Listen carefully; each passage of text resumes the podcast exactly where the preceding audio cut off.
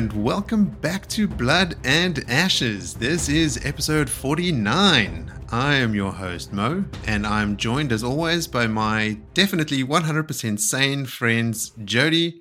Woohoo! and Billy. Well, I'm thankful to be called sane. However inaccurate it is, still thankful. yes. Oh man, I, I just I, I wrote that that little intro um, flavor immediately after reading the last chapter that uh, we'll be covering in this episode because it to me marks the beginning of like scary Rand. Yeah, he's losing the plot a bit. he's not in a good place and he doesn't even have like the excuse of like he's in the midst of battle or anything like, he's just having conversations with people and he's being uh quite crazy hmm it's a little off isn't he oh, just a little bit yeah um but before we get to crazy rand we deal with a little bit of um Nynaeve and thank god the end of the menagerie section of the book. I mean, I think it was longer and harder than the apple cart. That's what she said. I think it's my no, new least favorite. I I have uh, thoughts on the menagerie and Valan Luca. I'm sure you do. Mm-hmm, mm-hmm. We will discuss. You we might will. be disgusted yes. by it, but I will drop some uh, Vili bombs. Okay, great. Um, yeah, so as we sort of like not so subtly alluding to, this is mostly Nynaeve and Menagerie end running up to Salidar, and then bang, uh, a real cliffhanger end with uh, with some serious Rand and Cairhien uh, developments. And full disclosure, I have read the next chapter that we'll be covering in our next episode, and holy shit, strap in. Ooh. So let's let's get all the pieces into place uh, in this episode uh, before we get into the craziness that is going to be the final episode for the Fires of Heaven next time. Now, Rand is pretty scary, but one thing we do not need to be scared of is callbacks.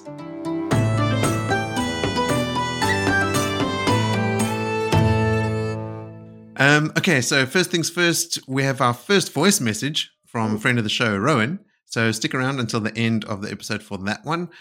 I'm still trying to figure out how to integrate them. So Rowan just sort of says a, a general hello and uh, is basically obliging my repeated request for someone to leave a voice message. So there isn't really a question or anything to answer up front, but I will I will honor my my my pledge and I will include his voice message in the show, but that'll be around the end. So stick around for that one, Rowan.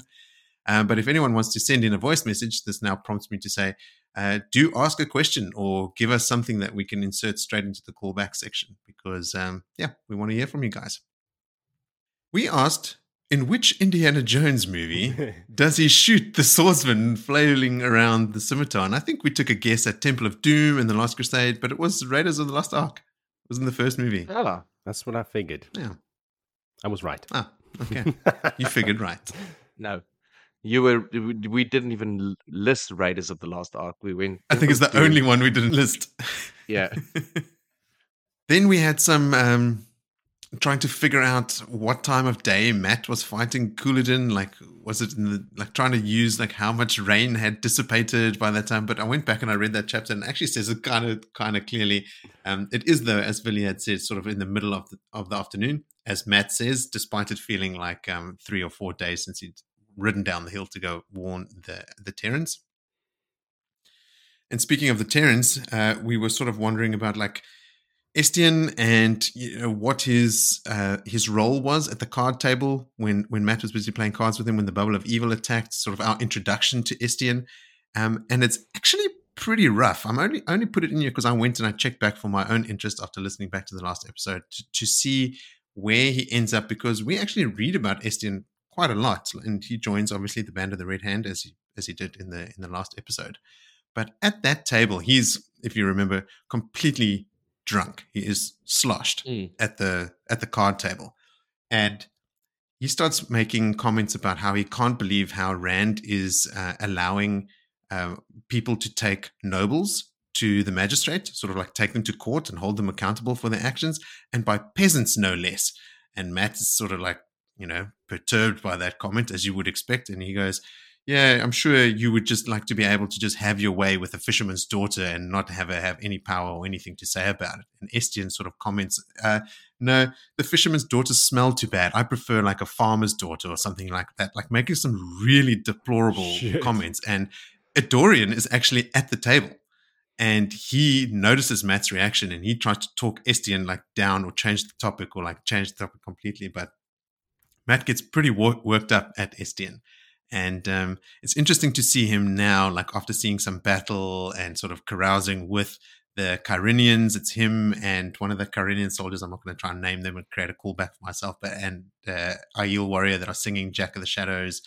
Um, so he is certainly being served up as someone that we should know and potentially like. I don't think there's anyone we're supposed to dislike in the band. Um, but it's interesting to see that considering where he came from. All right. All right. Uh, now for a, a, straight shot of classic pedantry. Vil, you said that the Siswai Aman wear a red headband with a white and yellow teardrop design. Did I say yellow? Yes, you did. I have no idea where you got yellow from. I mean, that was obviously just a slip no, of the no, tongue. No, do I.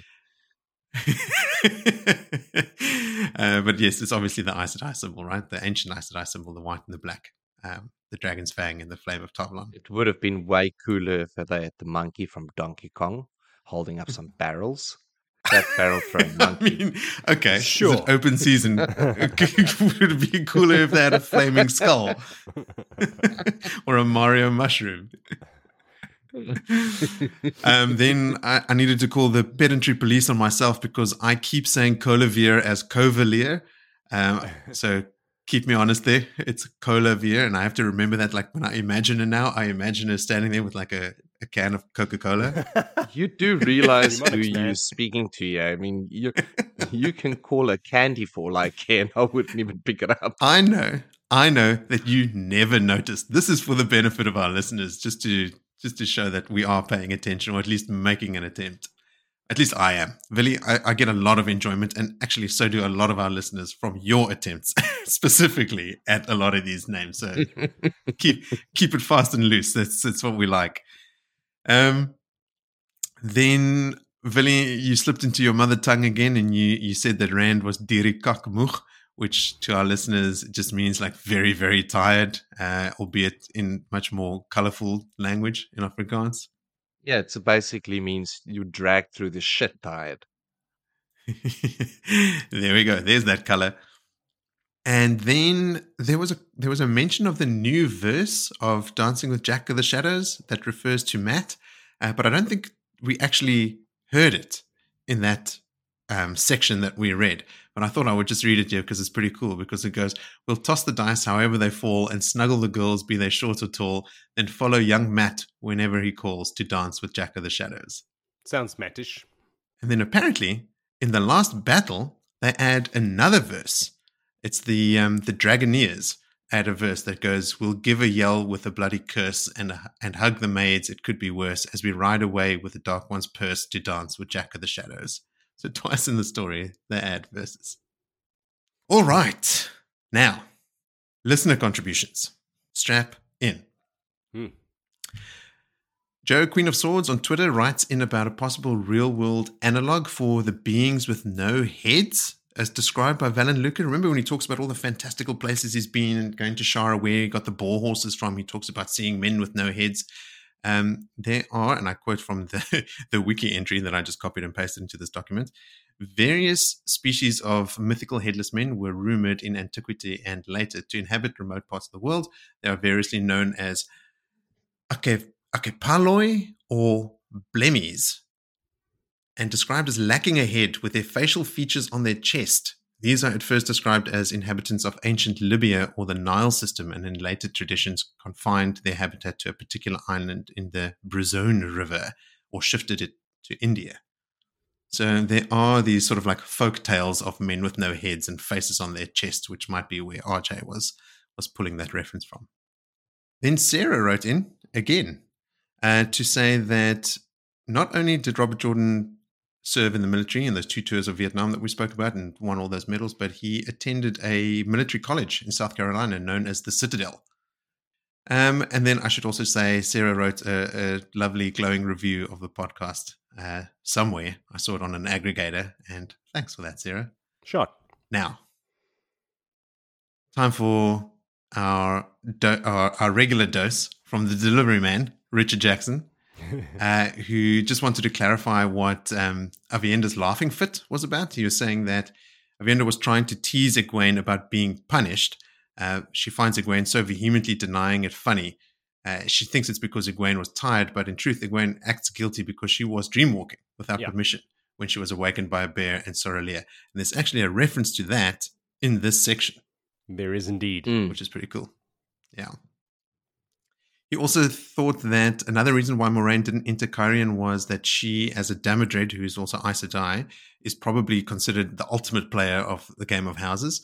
And she may have been trying to protect Rand from rumors that she was manipulating him or hmm. helping him, um, which she actually was doing. yeah, everyone knows Moiraine. yes. The real story there is Moiraine, by not going to Cairhien, was playing the game of houses at such a high level that she didn't even have to be there. She had Rand she play, play for her. yes, yes, by proxy. She's playing by internet. Uh, and then the last thing Richard wrote in about is that we didn't mention explicitly a cool thing, which is that Asmodean says about the Cairhenians after you know they come and try and see Rand and they speak to him. And he, Joe, you were talking about how he um, he says, I think what they were saying was this, but there was so much like undercurrent, yeah. I couldn't tell. Um, what he says, he goes on to say that um, these Cairhenians could bandy words with some people I used to be acquainted with. So he's saying that the Cairhenians could play Game of Houses with the Forsaken, which uh, yeah. Rich, Richard actually thought was his favorite moment from the last episode because that is, I mean, high or low praise. You know, take it yeah. as you as you would. All right, but that's it for callbacks. So, previously on Blood and Ashes, we basically have a big old battle. Rand and his Aiel versus the Shaido currently laying siege to Cairhien. Uh, Mat tries to escape Rand's Ta'veren pool, but finds himself in the heart of the battlefield, leading a ragtag group of Tairens and Cairhenian soldiers uh, in multiple skirmishes with the Shaido, culminating in a showdown with Couladin himself. Mat wins. Couladin's head goes on a spike. Meanwhile, Rand, Egwene, uh, and Aviendha channel the bejesus out of the Shaido from where they perched on a constructed platform until Samael attacks from a distance, collapsing the platform, killing several maidens around it. Uh, eventually, the Shaido break, and Rand loses his mind somewhat and eventually learns that the battle is over and he passes out. And when Rand wakens, um, he hears that there have been multiple Tairen and Cairhenian lords that have been trying to see him. Has a back and forth with Aviendha before heading into the city. He's just liberated and addresses the nobles gathered before him, where he dabbles with Daes Dae'mar and tells them all he intends the Sun Throne for someone other than himself, causing them all to do a collective head scratch. And that brings us to chapter 47 The Price of a Ship. Jody, what is the price of a ship? Uh, war. That's the price of a ship. Mass death. uh, all kinds of horrible shit is the price of a ship. Uh, yeah, so chapter 47. Oh, like you said, Moritz, at the beginning of this, this fucking menagerie thing. anyway, so Nynaeve and Elayne are in their wagon. They have been there for three days, locked up. They're not, they're, they're trying to keep low, a low profile. So they've been staying inside the wagon, which is tiny. It's about the size of a dining room table. Um, so they're really getting on each other's nerves. There's a there's a lot of snapping. Um, also, they've been having well, Nynaeve has been having nightmares. We're in her point of view uh, at this stage. She's been dreaming about Moghedien and about the Prophet, and Birgitte shooting arrows in her, uh, like not missing and just killing her. About getting to S- uh, Salidar, and Elydas finds Elydas in charge, and all kinds of weird shit. Um, she's also been dreaming about Egwene, uh, just appearing in her dreams every night and just yammering crap at her that she didn't understand. Well, she did understand some of it, but she just thought it was part of the dream. Um, Nynaeve um, also got a whole bunch of new clothes from Valan Luca. uh, who insists that she wear all these tight-fitting, low-cut, tinker-colored dresses, which is pissing her off even more. So she's got dreams. She's fighting with uh, Elayne. She's got these um, these horrible clothes. Um, so she's having a, a, a tough time. She's uh, she's quite snappy. Nynaeve, snappy? What? Weird. So yeah, just really out of character for her. So Elayne uh, also like while she's busy brushing her teeth, uh, Elayne and her have a conversation, and it finds out that I mean, yeah, Elayne has also had these same dreams with Egwene, and they're like in the middle of the conversation, like, wait, what? You've also had these dreams, and they start comparing notes, and it turns out like, oh shit, you know, this this must be Egwene really coming into our dreams and having a chat with us because they they figure out that they've uh, they they compare like what what they've been told and they hear about Rand's victory in Cairhien, that he was injured, that he's been healed, that he's going to take a couple of days to to recover. Meanwhile, he's already up and about. Um, so they realize, oh shit, that um, Egwene is, must be coming into into their dreams and and you know and telling them real information. It's not just part of the dream, which makes me wonder if Moghedien is like the queen of Tel'aran'rhiod. Why is she not in their dreams? Like, um, She's not like- a dream walker. but I mean, if Ba'alzamon can pull Dr- Rand into dream shards and shit like that, why can't? I mean, he's not a dream walker Maybe either. Baal's Hmm. is a dream walker. Is he? don't. Isn't he? Hmm. I mean, surely if she's this master of Tel'aran'rhiod, she must have some tricks up her sleeve to get into the dreams or pull them into dream shards or do something in their dreams. I mean, Rand and Mat uh, and Perrin were harried from day one in their dreams. So I don't know. Maybe There's they're easier to locate because of their Ta'veren Ah, nature. all right. There's there's some theories. Write in, listeners. Tell us what you think. yeah. Use that voice recording function, yes. and we'll play it. All right. So anyway, it's uh, that's what they discovered in that point. All right. So Elayne's trying to convince Nynaeve to use the ter'angreal again, but of course, this laying low um, strategy of theirs applies to the, the world of dreams as well. Like Nynaeve is not keen on going back to to Tel'aran'rhiod uh, of, for obvious Moghedien reasons. Um, but eventually, Elayne convinces, like, look, we should go in at some point tonight just to go see if Egwene is there. Um, and we have to get some, you know, some some updates or whatever. And this is in that scene that you're talking about, Moritz, when they were comparing notes, and then Egwene looked scared and then disappeared from the Yeah. middle of the dream, and there was her Yeah. being woken up there um, because she got busted and dragged into some Mhm. meeting that she wasn't uh, happy to be in. Um, so at this point, uh, Birgitte barges into the wagon, uh, surprising and pissing off Nynaeve, who then attacks her, uh, and Birgitte just attacks her back, and then there's Elayne has to get in between the two of them. As Rocha, it's like you know throwing three cats in a bag. Uh, it's just uh, terrible. Birgitte uh, also tells Elayne and Nynaeve that yeah, Tom and Julian are back. They went into Samara, and Nynaeve's like, "What the fuck? Why did they go to Samara? I never sent them. I never gave them permission to go."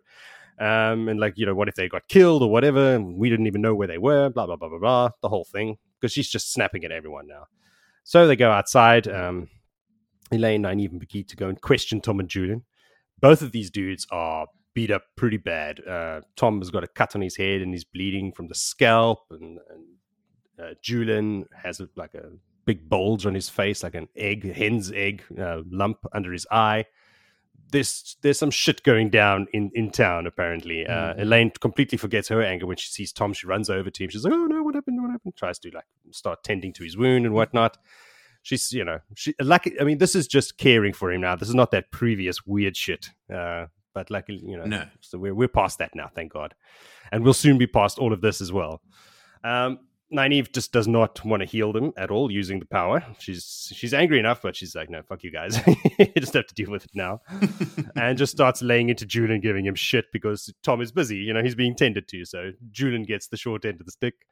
Um, Mhm. Tom tells him, like, listen, yeah, Samara is fucked. There, there are riots, there are mobs uh, on every street hunting dark friends, um, you know, on behalf of the prophet and just killing and attacking anyone who is not, you know, following the Dragon Reborn and blah, blah, blah, blah. Um, they even see some smoke coming up from the town. There's stuff, some fires are starting to happen in there.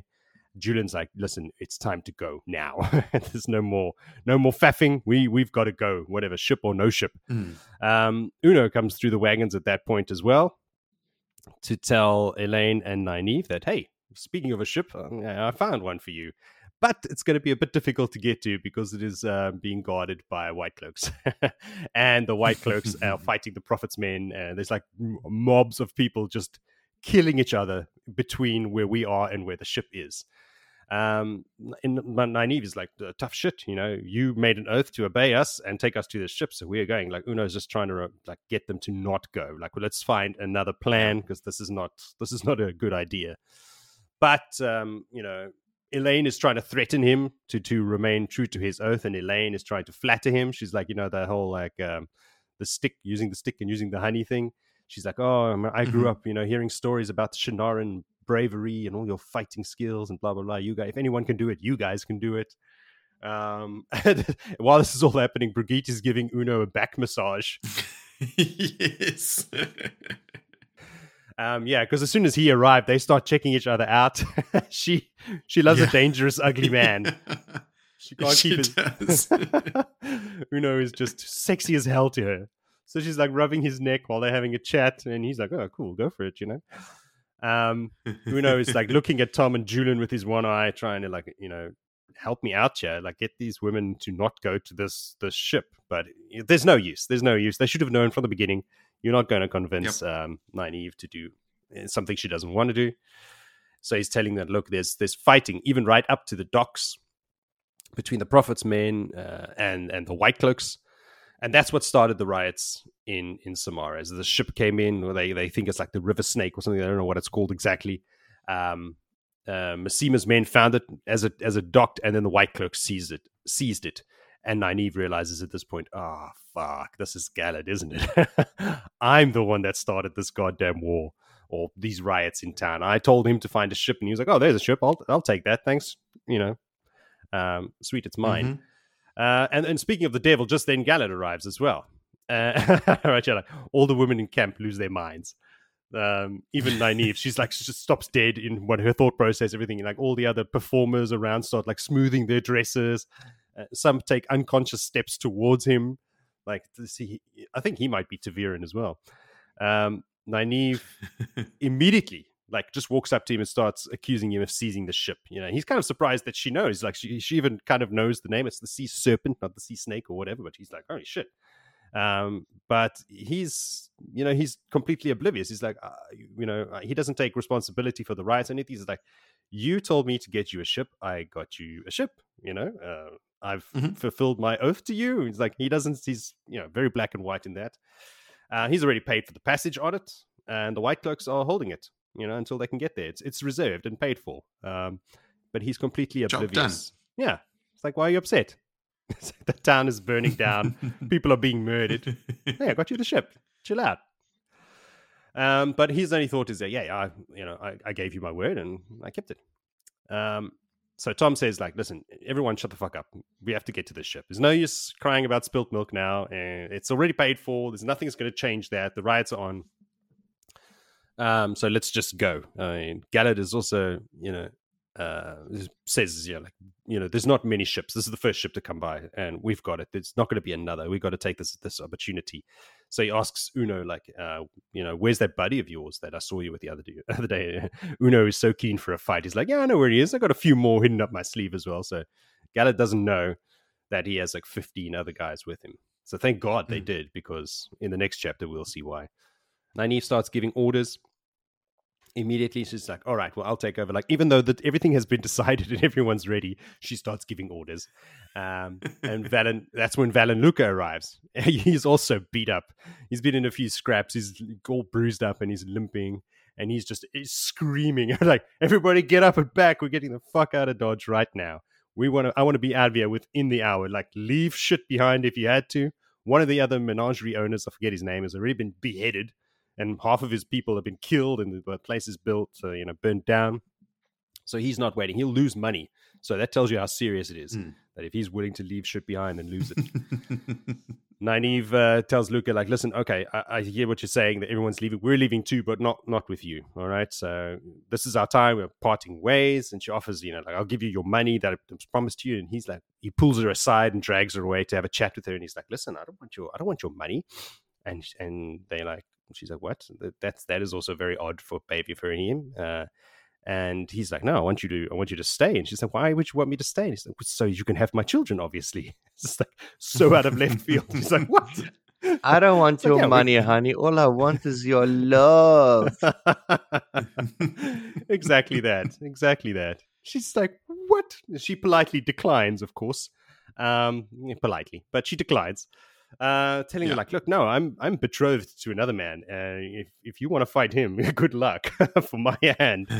Um, but I'm going to be married. And he doesn't seem to like care about that. He's just totally, totally besotted with her and tells her, like, look, I, you know, what I should do is just bundle you up and carry you off with me. And she's like, listen, dude, I've got some Shienarans over here. If you try any shit, um, I will set them on you. And he's eventually like, all right, you know, um, I'm going to let you, I will let you leave. But he professes his love, like, you're the only one for me, and I'll find you again, and whatever it takes. And I will make you choose me over this other man, wada wada wada wada wada. So eventually they get uh, they get away from him. He leaves, limps off again to go and fetch everyone else. She she does manage to get away from her, and we switch over to Elayne's point of view. She's gone in in search of uh, old Susan Sarandon to persuade her to to come with them on the ship to Salidar. She wants to take the Seanchan because obviously it's vital information there about the Seanchan to come with her to Salidar and be in- interrogated by Aes Sedai. she doesn't make a compelling case at all. No, she does not at all. She's not very good at uh, uh, at, con- at convincing people to do stuff yet, I suppose. Convincing people or taking them prisoner. Yeah, yeah, that doesn't work either. Sarandon, Sarandon's like, oh, I don't know, call her Sarandon. Uh, refuses, of course. She's not. I'm not leaving. Uh, There's no ships that are big enough to take my elephants with me. Um, Mhm. and I'm not leaving them behind. You, the people that are here that are afraid of these things, you know, they're not going to look after them properly. I'm not leaving them. You can, you can fucking forget it. So Elayne is just desperate now. So she tells her that, listen, don't tell anyone else, but I am actually the daughter heir of Andor. You know, I'm going to be queen one day and everything. Old Susan Sarandon doesn't believe her, or just looks at her like, you know, I can believe that you're you're a haughty noble, but uh, you're you're actually a better uh, high rope, like tight rope walker, like a.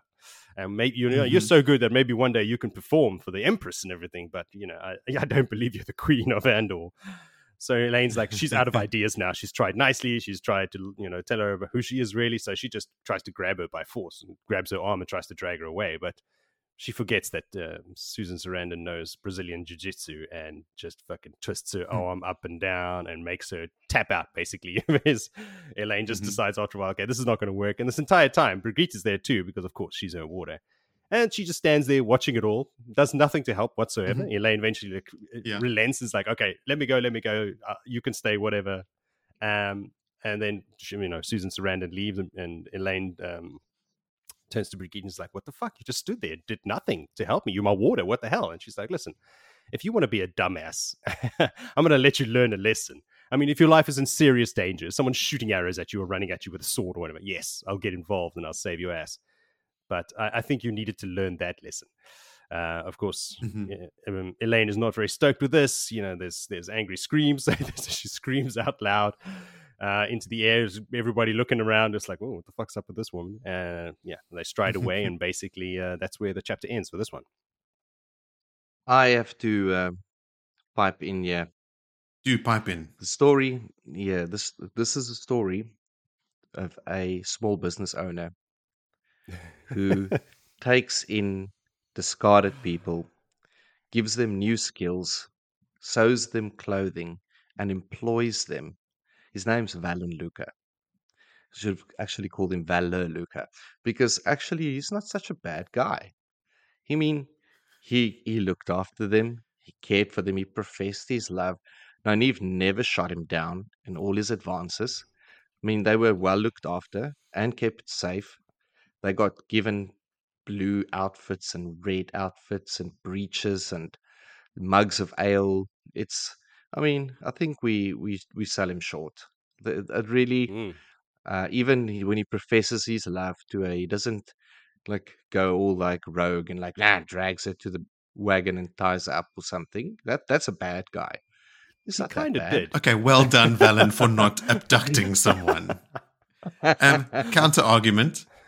When he says to Nynaeve, because you need to have my babies, she goes, Well, of course you would, you know, she says something about being betrothed. He's like, uh, uh, yeah, married, I guess. Yes, sure. that too. Had no intention of marrying her, just wanted her to have his babies.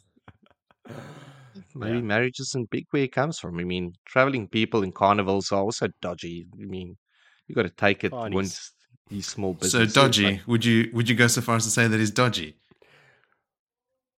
No, I'm saying people You that use the travel word in dodgy. menageries generally is dodgy. He's a lovable rogue. He's he's um He's not lovable. He's a sketchy ass man. He's not a rogue. He's not a rogue. no. He's got no skills. No rogue. All right. I'll tell you about a rogue. No time. No time for him. No, Billy, you have a point. I never looked at it that way. I'm not 100% convinced. Um, I would still prefer to be away from him. But yeah, he's not an he's not a bad dude. He's not an evil man. No, he's not. He He's not an evil person. He is greedy and selfish, though, I, and vain. I am not going to die on this hill, but he took them in, Villy, not out of charity, but because he was promised a hundred gold crowns, and he still made them work for more money, and knew that he could make money off them. He made them clothes because the clothes they had was were not revealing enough, so he was selling their bodies. I don't think Nynaeve tells him that she's betrothed to someone else. Ah, shit. Moritz has now convinced me. Sorry, Billy, you're on your own. He, they are working in, in performance. I mean, that's he. The, they, they, his show is being a showman. He's a showman. And have you ever met an actor that's not full of themselves? So, I've not met many actors. no, nor have I. I think we should uh, just agree to chuck him a bone, even if it's a chicken bone. And we know that they break and splinter in dogs' throats. So whatever comes from a chicken bone comes. But Back in the day when uh, when we were still in high school, or just after high school, when we were reading Wheel of Time and talking about it a lot, Billy, we got in the habit of calling each other names from the Wheel of Time, and you kept calling me Vannon, and I kept calling you Oliver for whatever reason. I'm going to change that now. You're Valan Luca.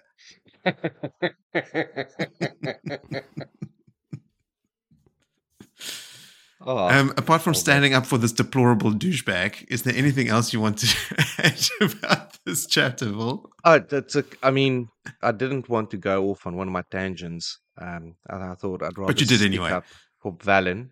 Uh, no, no, I didn't. It wasn't a tangent, but I'm about to embark on a tangent. I'm so cool. over this bitchiness between the women. Like, I, I get it's a small yet. caravan. It's and it. I've got to continue with it. Like, just seriously, I know, right?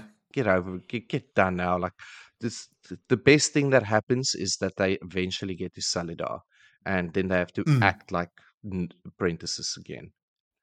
I'm, I'm trying to understand, like, also having obviously read all the chapters for this episode, and like you said, when they get to Salidar, they get taken down a couple pegs, right? Like the Aes Sedai put them in their place quickly, and Nynaeve even says things like, "Oh, I'm not the one calling the shots anymore. I'm not the one giving commands," and it's hard for her to let go of that. And it made me think, like, like I've said in the last couple of episodes now, like, what is the point of this? Like, why am I subjected to this to this uh, tension and stuff? What what is it serving? And um, I don't know. Like, I, I gave RJ a lot of credit for a long time, showing showing Nynaeve's sort of pettiness, so that in my mind we could break her down from when, at least in my eyes, in the first couple books when she was just the wisdom from Emond's Field and she was tracking a warder and, you know, showing like backbone and fighting off, you know, evil forces, besting a Forsaken and that sort of stuff. Like, you know, she's she's really sort of put on a pedestal um, and put in leadership positions as well. When they go to Falme and they're going to go rescue Egwene, she's calling the shots and that sort of stuff. I always thought that she needed to be broken down again in the eyes of the reader to be able to be a novice and a, or to be an accepted. She skipped the novice phase completely, but to be an accepted and to learn to be an Aes Sedai and to come out actually, um, not just continuing on her I am the wisdom and I call the shots in the in the women's circle and the is the village council. Um, you know, like she calls the shots over those guys and just continuing on that um, trajectory. I felt like she had to be broken down a bit. But this is continued for so long. Like her it's taken on another flavor now as well with the tension with Elayne and and Birgitte and I don't know like I, I, haven't landed on a on a decision or a or an interpretation as to the necessity of it. Villy's got a Villy, you have obviously. Hi, ask ask me, ask me. Um, For the listeners, he's dancing in front of the camera. All right, lay it on us. So we we very much had the similar scenario with Egwene, where she was constantly, "That's not fair. This is unfair," and also having a fat mm. sook and a sulk every time something happened. Yeah. Now that was during a period where they were unsupervised and off on their own mission. They hmm. split, mm. and off goes Na- uh, and Elayne, unsupervised with authority. And they do what they do. They end up having disjointed decisions being made, which resulted in the burning down of Samara because trying to get too many people involved in a plot but not giving everyone the information. And Egwene, on the other hand, who has now been under the supervision and guidance of the wise ones, is turning into a leader. She's she's mm. done her penance. She's she's grown as a person. She has taken a hell of a lot on board. And Nynaeve and Elayne going back to the second tower, the Salidar Tower, whatever, mm. and being knocked down those those pegs and mm. having to regather themselves is what they need to grow to become leaders. I mean, Elayne yeah. needs to become a queen. It's these things it's don't just happen being left to run on your own. And the, the, the split in how both Elayne and Nynaeve recognizes the authority in Egwene after the period six weeks, two months, three months, whatever it is that she spent with the wise mm. ones, you can already see that Egwene will take full authority over them and she puts them in mm. their place. And they, you, unfortunately, I always re- reference the animal kingdom and everything. If you release um, wild animals into the wild and you release young males, and specifically, I'll, I'll use a true life example, uh, elephants that was reintroduced into a nature reserve into South Africa, because of the cost of moving elephants, they would take young bulls as opposed to old bulls. And these young bulls that were released in the reserve killed white rhinos because they were adolescent shit stirrers. And the only way to fix it was to reintroduce very old 50 year old, 40 year old bulls into that park to basically mm. beat them up and say, like, this is not discipline. And it's the same. Yeah. They didn't have someone. They have, they had Tom with them, but Nynaeve absolutely walked over Tom. She treated him like shit. Yeah. They did the same with Juilin, The same with the Shienarans. You swear your fealty to me. I'm the leader. I'm the king. I'm the queen. I'm, I'm you listen yeah. to me. And the end result of all this power and having 15 Shienarans shoulders, uh, Galad, uh, Galad, Galar, mm. whatever. um, all of these men doing bird. their bidding turned out to be a burnt down city and a bloody purge happening. Yeah. It's yeah, she needed to be knocked down. Elayne needed to be knocked down. They all needed to get mm. like, what the hell have you actually done? Instead of being in, a, you know, just doing your thing and moving through like a real rogue would have, they've gone and literally pulled a Rick and Morty on a whole city. And yeah, it's yeah. Importantly, I think you hit on something there that I hadn't considered before is that they are unsupervised. Like. Looking at the characters, they obviously need to grow. I mean, they're starting at point A, they need to get point B, they need to grow along the way. And I think you're right that when left unsupervised, they sort of they grow in the way that they think they should. They're sort of Mm. occupying the space of the of the leader and the the one calling the shots. But when they're around real leaders, they get knocked down again, and it's like, oh shit, no, actually, wait, maybe we were going a bit too far in the one direction, or like you know, maybe a bit, Mm. being a bit too extreme, and they actually have to learn things like poise. You know, and not being petty because they are being so petty and so childish the hmm. whole time. And I mean, it continues for chapters hmm. you know, after hmm. this one, even.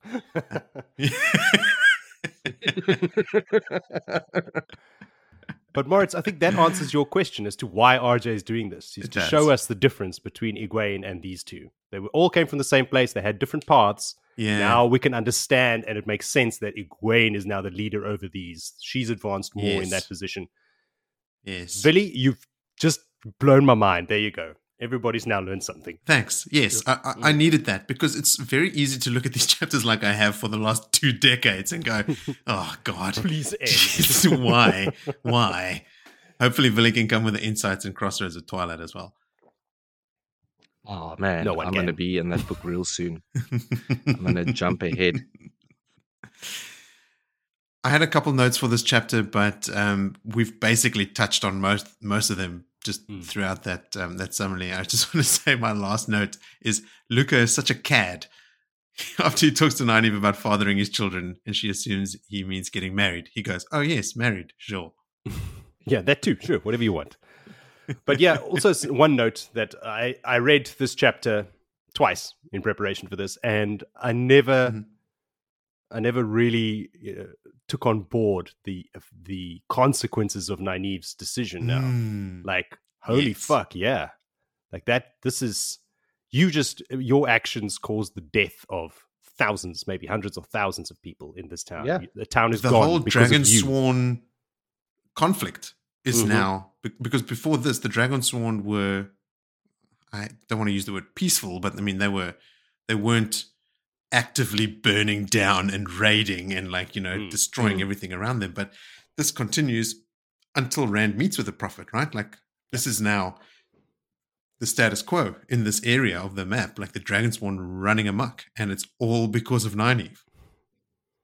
I mean, Birgitte as well. Pretty much. Birgitte doesn't want her to take responsibility for that, but Nynaeve was fucking around in Tel'aran'rhiod with Moghedien, and Birgitte is Mhm. being pulled out of the, the pattern because of Nynaeve. So she's just fucking up after fuck up after fuck up. Someone should take her down a peg or two, Moritz. Well, Siuan well, if that's what you want, stay tuned. All right then. Uh, is there anything else? no, I think we've beat down on Nynaeve enough. Let's move on. I feel I feel the need to remind the listeners that um, Nynaeve was for the longest time my favorite character, and I still love her. It's just um, I'm, I'm looking a little further afield now. So then, chapter 48 is called Leave Takings. Uh, take it away, Billy. Mm, yeah. Okay, let's carry on with this. Let's yum, deal yum. with the consequences of their ridiculous leadership. All right, leave taking. Everyone's saying goodbye. Um, it's been sort of announced they're leaving. Uh, they're leaving the show to do their thing. Um, everyone comes to say their goodbyes. Clarine and Petra and Aludra, and gives them some more fire sticks. And they already ditched the ones in the in the, in the you just want to get caravan rid of them. that was there, scared of them. Like, just wanted to get rid of Oh, them. great, more fire She's like, sticks. hey, have some more unstable fire sticks. There's a lot of focus on them. They have to come in useful at some point, right? They're going to be used for something. It's like the Yeah, third time they mentioned. Um, the fire sticks will will make its way, or maybe maybe RJ just really likes matches. They Didn't he smoke a pipe? Didn't match like a tree? Robert Jordan, known like match enthusiast. um, but yeah, they do their goodbyes. Um, Nan, Naniv, uh, prior to this, obviously, she was packing in the in the caravan there. She packed up a bundle of things, including the gold that they have left over, the letters of rights from um, uh, Lady Amathera, the gems that the Amathera gave them. She's packing all her herbs, including uh, some uh, herbs to help her with her seasickness, even though she's just going to be on a river. Uh, she's got the letter from Siuan still, and then most importantly, the seal. Uh, which now very important to note is being wrapped up in the red dress that she's just going to take the red dress with you know, to wrap up the valuable parcel. But I know she wants to put it on for Mm. land. That's why she's taking Sure, it sure. with. Yeah. But the seal is whole, and she wraps it up and sticks it in the bag, uh, including as all the ter'angreals, uh, the dream ter'angreals, and the amber disc. Uh, now Elayne also comes in, and their snottiness towards each other continues. They're not helping each other with their buttons, and um, she, while um, Elayne eventually gets uh, out of her breeches, because the Jody, uh, you you glanced over it. She was called fat a couple of times in those pants by uh, Birgitte and Nynaeve in the earlier chapter, Was she? Where No, Birgitte told her that luckily you don't have a big ass because it Yeah, those, she was telling her would she not be the in them. pants for you. I don't know if it was like luckily you don't, as they were dropping some hints. Maybe she's got riding hips. Now, I think maybe they're just pointing out, like, look, everyone's checking out your ass in those pants. Like, everyone. Yeah, I think that's probably true. That's that's probably true. But either which way, the, there was such a um, such a commotion on the outside while Nynaeve was packing that uh, it made her look if she had any bruises while she was changing, because uh, she at this stage doesn't put it aside that her and Birgitte will go to blows at each other. It's a well-run camp that she's leading there. They all just moments away from beating each other up. Tom and Juilin, um, they packed. They're ready to go. Elayne gets the remainders of the things, including the a'dam as well, which Nynaeve doesn't want to touch. hmm Uh, they are very much packing lightly, so it took them all of two minutes to get all their jazz together. And very much the same for Birgitte, who has also now got her uh, clothing of choice, which Mm. sounds like bell bottom riding pants, skirts, and a little coat of all odd colors. She looks like a bit of a tinker by choice. I think the pants, when they describe to me, are like MC Hammer pants, like that. Mm. It's hammer time. Yeah, but it Voluminous. isn't it isn't it doesn't it's voluminous, but it doesn't taper down. So it's like bell bottom I voluminous. think they're actually tucked into her boots, aren't they? So they're Mm. like they're small at the bottom like- in her boots, and then like yeah, big and ah. floaty around Ooh. The hips. So she can do that Now dance it's just sideways. got that music. Yes, like the crab dance, like The MC crab Hammer. dance. Yeah. Yeah. of course. um, all right, so they have all their stuff. They do their goodbyes, and they are led by the Shienarans and Galad into Samara. And they sort of Samara is like this eerie place because the mobs all gathered in corners, burning and looting, and pots lying, and wares all over the show. It's a proper purge happening over there. And as they round a street and go down some laneway, uh, they are spotted. And at this point, they've already seen like a pitchfork that has got two heads stuck to it. It's uh, it's it's gotten pretty rough in there. This and this out of hand. one bloke that doesn't look all to good spots the girls, and next minute there's a zombie charge on them. And Nynaeve sort of is angry enough already, but she's just on the edge of channeling. But she can already see Elayne has embraced the source and Mm. all readiness. But Birgitte just steps in and shoots the guy right in the eye with an arrow and proceeds to just send out some arrows and mow down some pitchfork and torch bearing anarchists. I guess is the best word. Uh, the Shienarans aren't shy to pull their blades out and they uh, do a little bit of slicing and dicing as they know how to do. But Galad decides to just leisurely step in, unsheath his sword, and proceeds to dance a path through the people, slicing, undercutting banks, herons and brushes and thrushes and and hawks, and all the the glorious moon rises and sunsets that is in the in the ver- various forms that there are. And he the, the kind of like they give a little nod, like righto, okay. Maybe it was good that we didn't take him on in that alley we might have been dead.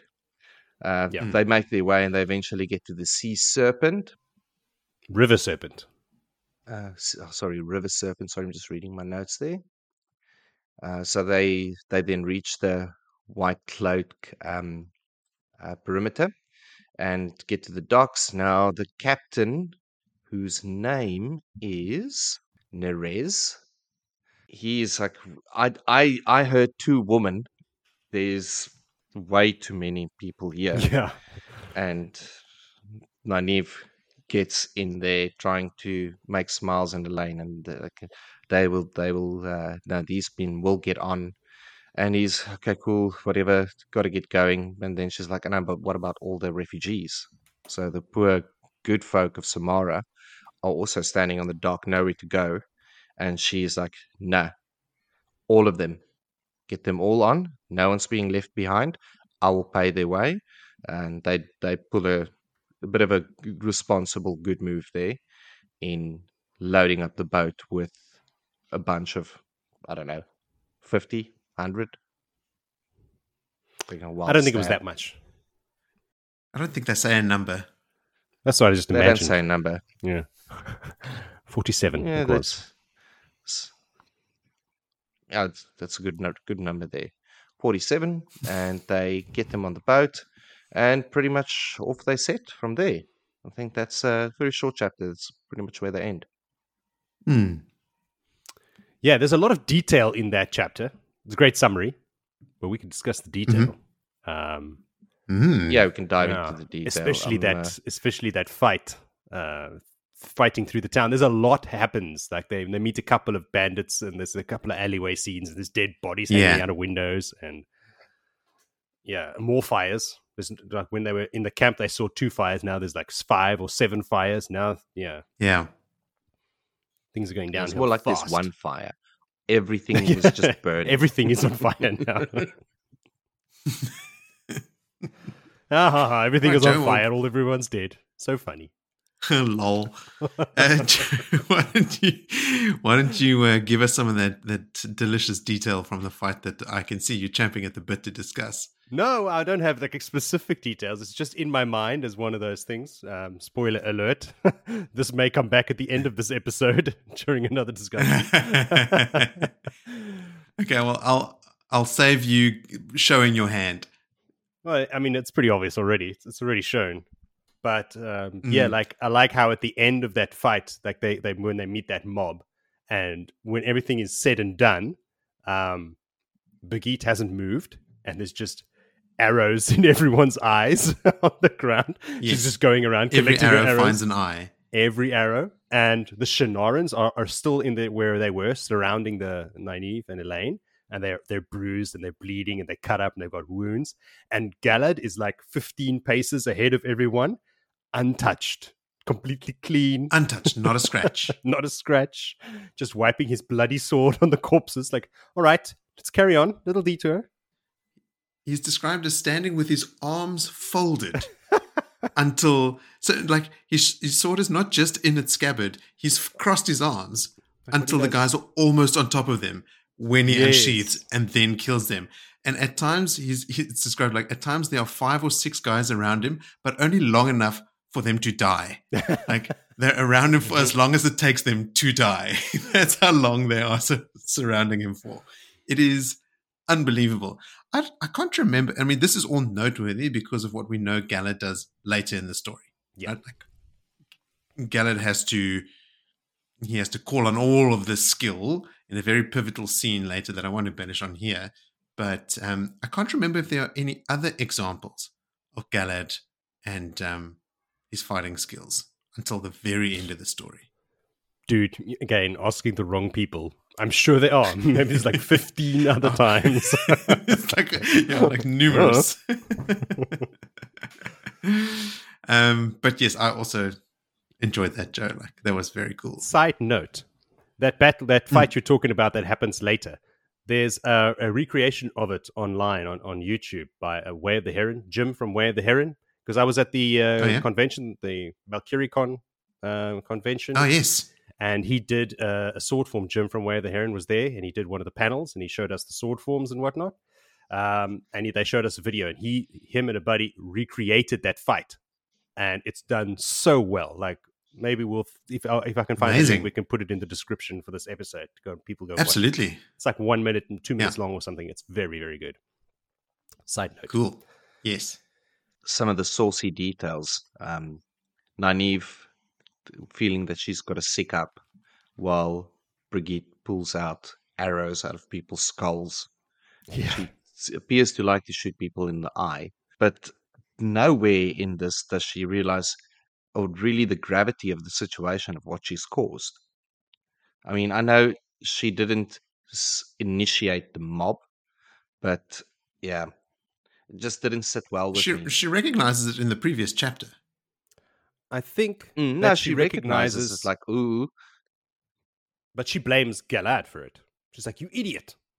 Why did you Mm. start this?" Yeah, but she's she deflecting. realizes. look at what I think her done. internal monologue Mm. is like, "Uh oh, please tell me this isn't the case. Oh, th- this happened because of what I." And then there's also mentions of like when the news is relayed to them, she's pointedly not looking at Elayne and Birgitta, or Birg- Mm. or she's thankful that Elayne and Birgitta don't make mention of the fact that it's directly because of Nynaeve's Nynaeve's um, actions that that this has transpired. I think I think she recognizes that this town and its current state is as a direct result of her of her um her actions her her rash sort of yeah everyone find me a boat anyone go go give me a boat no matter Yeah. what without talking each to the two armed parties in town Yeah.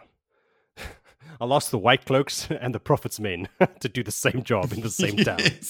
Nothing. What could go wrong? one boat rocks up, everyone fights for it. yeah boat rocks up explosion um yeah. in that fight where the, the guys attack them, where Galad was dancing between them and the Shienarans were busy killing everyone, Pagita shooting eyes and stuff, there's a section where a dude rushes at Elayne and Tom slits his throat, but with such like force, he almost cuts his entire head off. Fuck. I don't recall that. That's how it's worded. Tom cuts a person's head almost clean off from slitting his throat. yeah, it's So, some uh, he just Stay aggressive. away uh, from this, my this lane. guy just got yes. yeah get a little bit close to Elayne. He was uh, quick quick on the knife. Yeah. Um, then I've got a much more light-hearted comment as well, and that is at the very beginning of the chapter. Nynaeve thinks to herself, "It feels like she's wearing too much clothing." Well, everything's been lighthearted. We've been laughing this whole time. so used to Luca's revealing dresses and will never admit it to herself. But I think it's like a recurring theme. Like whenever Yeah. she's in Tel'aran'rhiod, like she's always wearing really low cut things, especially when they talk about Lan. Like if Lan comes up, like immediately she's in like extremely low cut dresses and stuff. She starts noticing dresses as well. She's like taking note of other women how they dress. Like when she Oh, gets yes. back to Salidar, she's the checking out like, "Oh, look Oh, at yes. that dress. Oh, look at that one." Yeah. And a couple episodes ago, do you guys remember when they were traveling? I think it was in the wagon with the, the, the barrels of dye when they'd left Tanchico and like Yeah. um, they were posing as merchants to cross the border into Amadicia. There was mention of these ter'angreal that they had with them, and we were going, "Where the fuck are these ter'angreal from? Was it from the Black Ajah sisters in Amathera's in the Panarch's Palace, or where were they from?" And here in this chapter, we find out that they are two that they've actually brought with them from Tyr. Yeah. So they must be Joiya and Amico's ter'angreal. yes. They're the two Mm. Dream ter'angreal that are referenced a couple times here, and um, And the one from Verin yeah, they're from that they had. The best one. and the one from Verin. Yes, the the one that doesn't require channeling. Yeah. And you don't The others require a channel like of spirit. hazy when you're in Tel'aran'rhiod. Yes. Like, yeah. Yes, Of course, Verin kept that one for herself. Like, I'll keep the best one. no one will know about it. I'll write books about all these other ones. Thanks, Corianin. Yeah. Right. Anything else for chapter forty-eight? No. Okay, then we will move on to chapter forty-nine, called "To Boannda." Now, this was a long chapter. Take it away, Moritz. I'm going to try and keep it Very brief. long. Take it away, Mo. yes. Stepped on that one, but yes, I'll I'll summarize this one. But I'm going to try and pretty try and keep it brief. Um, and full disclosure, I even took some of it from the chapter summaries on the Tarvalon.net library. Right, like Don't we all? okay, good, good. Uh, give credit where credit is due. I mean, I'll editorialize obviously somewhat, but um, Yes. I will be reading some some lines verbatim. So, with the help of a couple Shienaran, um, Shienaran scowls, Nynaeve tells Captain Neres that she'll pay him for taking the refugees and um, sort of counts out the payment to him already up front. Um, again, bear with me. I'm going to try and keep this brief because there's a lot of detail, a lot of pages, a lot of words to go through here. So I'm going to hit the high high notes. Um, the mood between Nynaeve, Elayne, and Birgitte is still really, really tense. Uh, Nynaeve and Elayne get to use the captain's cabin, apparently because Tom and Juilin threatened him, um, and everyone else has to actually sleep on the deck of the Yep. ship. Uh, De- Detective Elayne figures that Neres is probably a smuggler, so Nynaeve blackmails him to ditch his cargo so that the refugees can sleep below deck. Uh, Nynaeve notices that the winds are extremely favorable. So it must be Elayne that has channeled, which is you know something that she learned specifically from the Windfinders, how to Yeah. actually make a boat move. Um, and she confronts Elayne about it during this time of tension, of course. Um, Elayne reckons they're far enough from Samara and uh, Moghedien to go undetected, but it just drives a further wedge between the two women. Um, Nynaeve is actually angry because Elayne channeled without asking permission. Whoa. Easy now. I mean, yeah, Nynaeve, wind your neck in. The woman put on false uh, pleasantries for the benefit of the other passengers, and they seem to fool the men into thinking that they're happy. Uh, but the women on board see that there is trouble beneath the surface, like they can tell when women are putting it on. Um, and I got a note here because, you know, women are smarter than men. the, uh, I'm changing my new favorite moment. All the men like, oh, look how lovely they are. And then women like, oh, there's trouble there. Ah, I think it's like Tom and Juilin are like, oh, they must be so glad to be away from Yeah. Samara. Look how look how well they're getting along now. But after a time, the fake smiles turn into an actual softening of their attitudes, perhaps because of the laughable absurdity of it all, but definitely, at least partly, because of the children on the boat. Like a lot of the women start spending time with the children. Birgitte, especially, is like, you know, playing with them and entertaining them and that sort of thing. Um, Nynaeve actually muses that she's never been comfortable around children. Um, her quote, they do exactly what you tell them not to, just to see how you'd react. My note, can confirm. yeah, that I actually paused during reading this moment and just like went on a little thought tangent as well. Like, shit, you know, that's right. I should be less So harsh on my kids when they do that. And not, you know, It's- uh, like a whole introspective dad moment while I was reading that. I'd like to Excellent. to not get off this uh, topic because I marked it because I wanted to read it because there's All so right, much in it. She's she's never really been comfortable around children. True, she wanted to have Lan's babies. Part of her did. Children could make a mess of nothing. They seem to have a habit of doing the opposite of what you told them as soon as you turn your as soon as your back was turned, just to see how you would react. Yet she found herself soothing back the dark hair of a boy, no higher than a waist, who stared up at her owlishly with bright blue eyes. They looked Mhm. just like Lan's eyes. I I love Oh. how they brought the children into this. Mm, Yeah. it's cool, eh? As three dads, we all Yeah. we all resonated with that. I know this has not been the case in any of the other reads. Like it's been, yeah, kids, Yes. what's those? Yeah, that line, Move it along. they do the complete opposite as soon as you turn your back. Like every day of my life. Also seem to make a mess of nothing. Like there's nothing to make a mess with, and you turn around and there's a mess. Oh, well done, kids. I'm not even mad. I'm impressed. yeah, Joe, I mean, yeah. did you I think you're the only one that might have had kids when we all did our rereads for the Brandon Sanderson novels. When was that? 2006. Did you have was Danny born then? My math Yeah. is No, I shot. only one with trying. No, in 2006. No, dude, he was. Oh, Vil, you had a kid. Of course you did. Yeah, his kid is a man now. ahead the the only one who had I fathered children long time ago and then did it again. Billy's been fathering children Old for hand. decades, Literally. all over the world. Almost two decades. yeah. Jeez. Well done. Um, okay. Nynaeve also gets to do some healing using her herbs and ointments, but also allowing herself to channel a little bit to help with some of the worst ailments. Um, it's mentioned here sickness always made Nynaeve angry, so she can channel. Useful Mhm. for a healer. right? Who has to channel only when she's angry. Cool. Mm.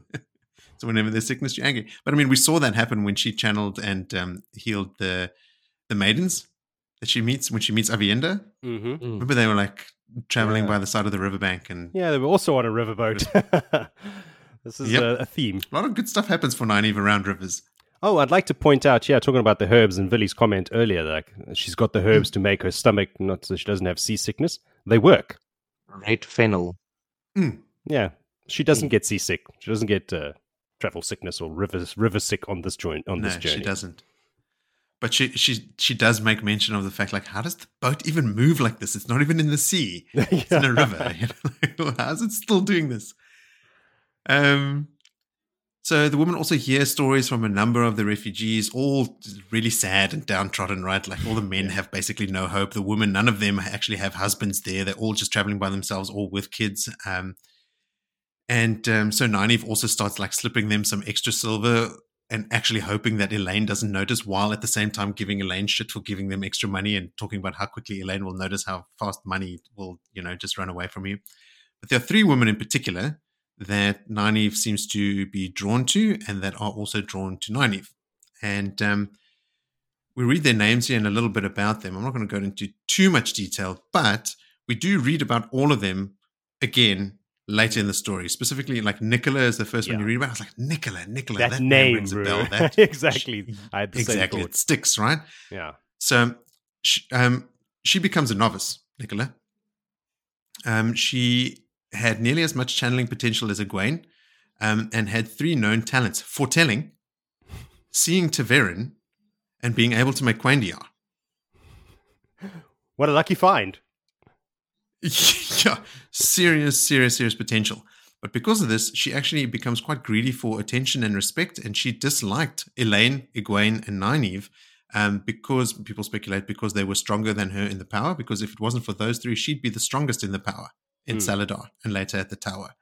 So um, later, she seems to want to progress her studies much faster, and she tries to blackmail Nynaeve, Elayne, and Egwene about posing as Aes Sedai. But Egwene basically just scares the shit out of her and stops her from doing it. But she eventually runs away to the tower, thinking that she'll progress faster there. And she causes Egwene's capture by telling the tower everything about the rebels, including their plan with the harbor chain. Nicola is the one that causes the betrayal. Ah, Nicola, Nicola, Nicola. But she's taken in as a novice at the tower, and after Egwene reunites the tower, after like the whole Egwene being captured, the Seanchan atta- attack, and she reunites the tower, Nicola is raised to accept it after that. Like Egwene still allows her to be raised, like doesn't hold it against her or anything like No, that. No, man. We're talking about Egwene. She's awesome. Yeah, I mean, superstar. Um, Areina, Areina, what you guys got for that one? I don't know. Areina. Whatever you want. Well, whatever. She's a Kandori woman who found her way to Illian and took the oath of the hunters and has lived a hard life since. Um, she's got a fiery attitude, and Nynaeve thinks that a couple days in her company would set a good example for her. LOL. I mean, she's talking about her fiery attitude and how she like got in trouble because she lipped to some people, and Nynaeve thinks oh, a couple days in my company will do good for her. Come on, Nynaeve. No. Um, she buddies up to Nicola, and um, she actually works with Nicola to try and blackmail Elayne, Egwene, and um, Nynaeve. Um, she's super into Birgitte and later Lan because she really values their um, prowess at martial skills, right? Like uh, their swordplay and their archery and stuff. She can't channel, so she obviously takes on a, a, a a liking in um, in how to fight. Um, she flees to the tower with Nicola because they become real real tight, and she gets a job in the stables. And the Wheel of Time companion says that she is bonded illegally as as Nicola's warder. Nicola's not even an an Aes Sedai yet. Then the third woman that uh, Nynaeve is drawn to is a lady called Marigan, who has two boys with her who just don't speak. Yeah. They seem completely frozen in fear all the time. And that is probably because Marigan is Moghedien. What? What? Yep. I did not know that, remember that. Neither did I. When is it revealed that she's Moghedien? I don't know. I don't see. I don't think it's long from now. I but I was reading through this and I'm like, I should go because Nicola, I do remember. And then I was like, I'm like, ah, nah. It- it's just let me just get through the chapters. I'll get to that. I'll go. I can't go and try and find details and snippets of everyone. So Moghedien's on the boat with him with two little Gideon kids is as on hostage. the boat. She's on the boat. Spirit. She goes to Salidar. Yeah, because that's where they And There's a capture her. showdown later in Tel'aran'rhiod. There's a showdown in Tel'aran'rhiod, and Nynaeve manifests an a'dam in Tel'aran'rhiod and and captures her like that. Fuck. Because I remember that that, that she gets captured and then they have her and they interrogate her in Salidar, Yes. but I couldn't remember how she got there. Yes, On the boat with him Yes. from day one. Okay. she's how- there. She's with him right now. I mean, what how about- crazy is that? And when they're talking about how it's safe to channel because they're far from Samara and Moghedien and all that, she's right there. Wow. Holy shit! Oh, Yes, this I'd also story. Freaking out, man. I also I highlighted Nicola's name first. And I was like, okay, I'll do a little recap on each one of them, and that's like Marigan. So like when I you Google Marigan Wheel of Time, and the Mm. first thing that comes up is Moghedien, her wiki entry. like, oh, no, I didn't So even we have that. it. keep that in mind. Um, okay, so then these are the three women that obviously, obviously take a liking. Now, th- this explains the, the behavior of the children as well, right? Because even when they get to Salidar, they they're not they're not talking. Anyway, so Birgitte learns that Elayne really is the daughter heir of Andor because Birgitte was there when when Elayne tried to convince Susan Sarandon Mhm. Um, and just sort of rolled her eyes at her, like, okay, sure, whatever, you know, get over yourself. Um, and here she she learns that it is actually true. Um, the women all wash the dye out of their hair, so they're all turning back to their their natural color. Um, and when they reach Boannda, most of the refugees get off the boat, but Nicola, Areina, and Moghedien and her two sons asked to travel with Nynaeve. Her child Um, captive. Nynaeve convinced. yes. a little compelled underlings. Um, Nynaeve convinces the captain to take them to Salidar, and he agrees begrudgingly. Um, he has to travel south anyway, apparently. Um, and on the trip south, Nynaeve thinks back to their first night on the boat when she entered Tel'aran'rhiod. She stood in the heart of the stone in Tyr, calling Egwene's name, terrified to death that Moghedien might be there or might be watching her. I mean, Moghedien might be standing over her watching her sleep. Yeah. Um, when she comes back to the waking world, she breaks down and she cries, feeling like a coward. Right, this is a sort of recurring theme with Mhm. with um, with Nynaeve since the whole showdown with Moghedien and Tel'aran'rhiod. Uh, Elayne and Birgitte try to convince her that she's not a coward, and Elayne and Nynaeve go back into Tel'aran'rhiod. And then they they start at the Stone of Tyr. They go to the Royal Palace in Caemlyn, to Emond's Field, and to Elaida's study in the White Tower. Nynaeve notices the changes in Emond's Field: a red eagle banner and a wolf banner next to sort of what looks like a like a war memorial, like a plinth with a bunch of names and stuff on it. Yeah. Um, when going through the documents on Elaida and the keeper's table, they learn that Elaida knows that Rand has crossed the Dragon Wall into Cairhien. hmm I noted there are only six stools left arranged in Yeah. Elaida's study. She's running out of cronies. And um, she's Elaida's also proposing that they screen potential novices for the quote unquote proper attitudes. like she would turn novices away, even though she knows that the dragon is reborn because they don't have the proper attitudes. Just shows you how completely out of touch she is. I mean, obviously, I buy into Egwene's strategy of like, we need as many women as we can, open the novice books to women of any age. Remember, like, she, she takes away the restrictions. Like, it mm-hmm. used to be they don't even test women or accept them after a certain age. And that's why the kin and all those guys get to come back and they all can come into the fold because Egwene's going, we need every single fucking channeler we can find. It is the last battle. Yeah. Yeah, Elaida's going, oh, if you don't have the right attitude, you can't join us. they return and so to the waking world, and Nynaeve is glad that she went back to the world of dreams, almost forgetting about her fears. So they take more trips and they start to practice control of the world of dreams. Um, when manifesting animals, they stop after being chased by a horse with a horn coming out of its nose. They get chased by a unicorn. totally. Yeah. Is it weird that the first thing I thought a horse with a horn coming out of its nose was a rhino? that is weird. And then I read it again. It's like, yes, because I'm African. And then I was like, no, is it a unicorn? They got chased by a unicorn. Who's manifesting unicorns in Tel'aran'rhiod? But anyway, Somebody Scottish. Did you know that the, the unicorn is the national animal of Scotland? no. they put it out to a public vote to choose the, the animal to the public, and it unanimously decided Okay. to be the unicorn, and they did it. Okay, well that makes sense. Yeah. That's amazing. Thank you for So- that, Scotland.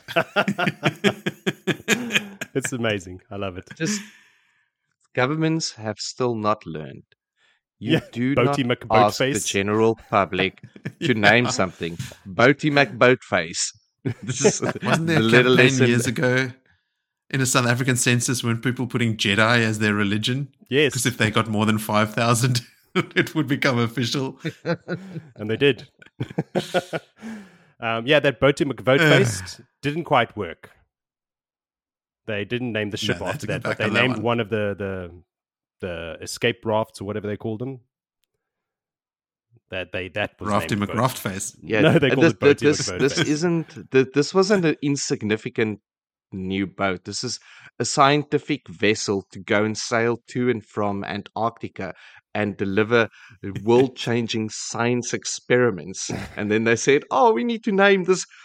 I can't remember eighty billion, eighty million dollars worth of metal that they uh, just just uh, just been delivered, and everyone's They like, should have stuck with it. "Yeah, Boaty They should have stuck McBoatface." with it. Cowards. Call it Buddy McBoatface. Who cares? It's fun.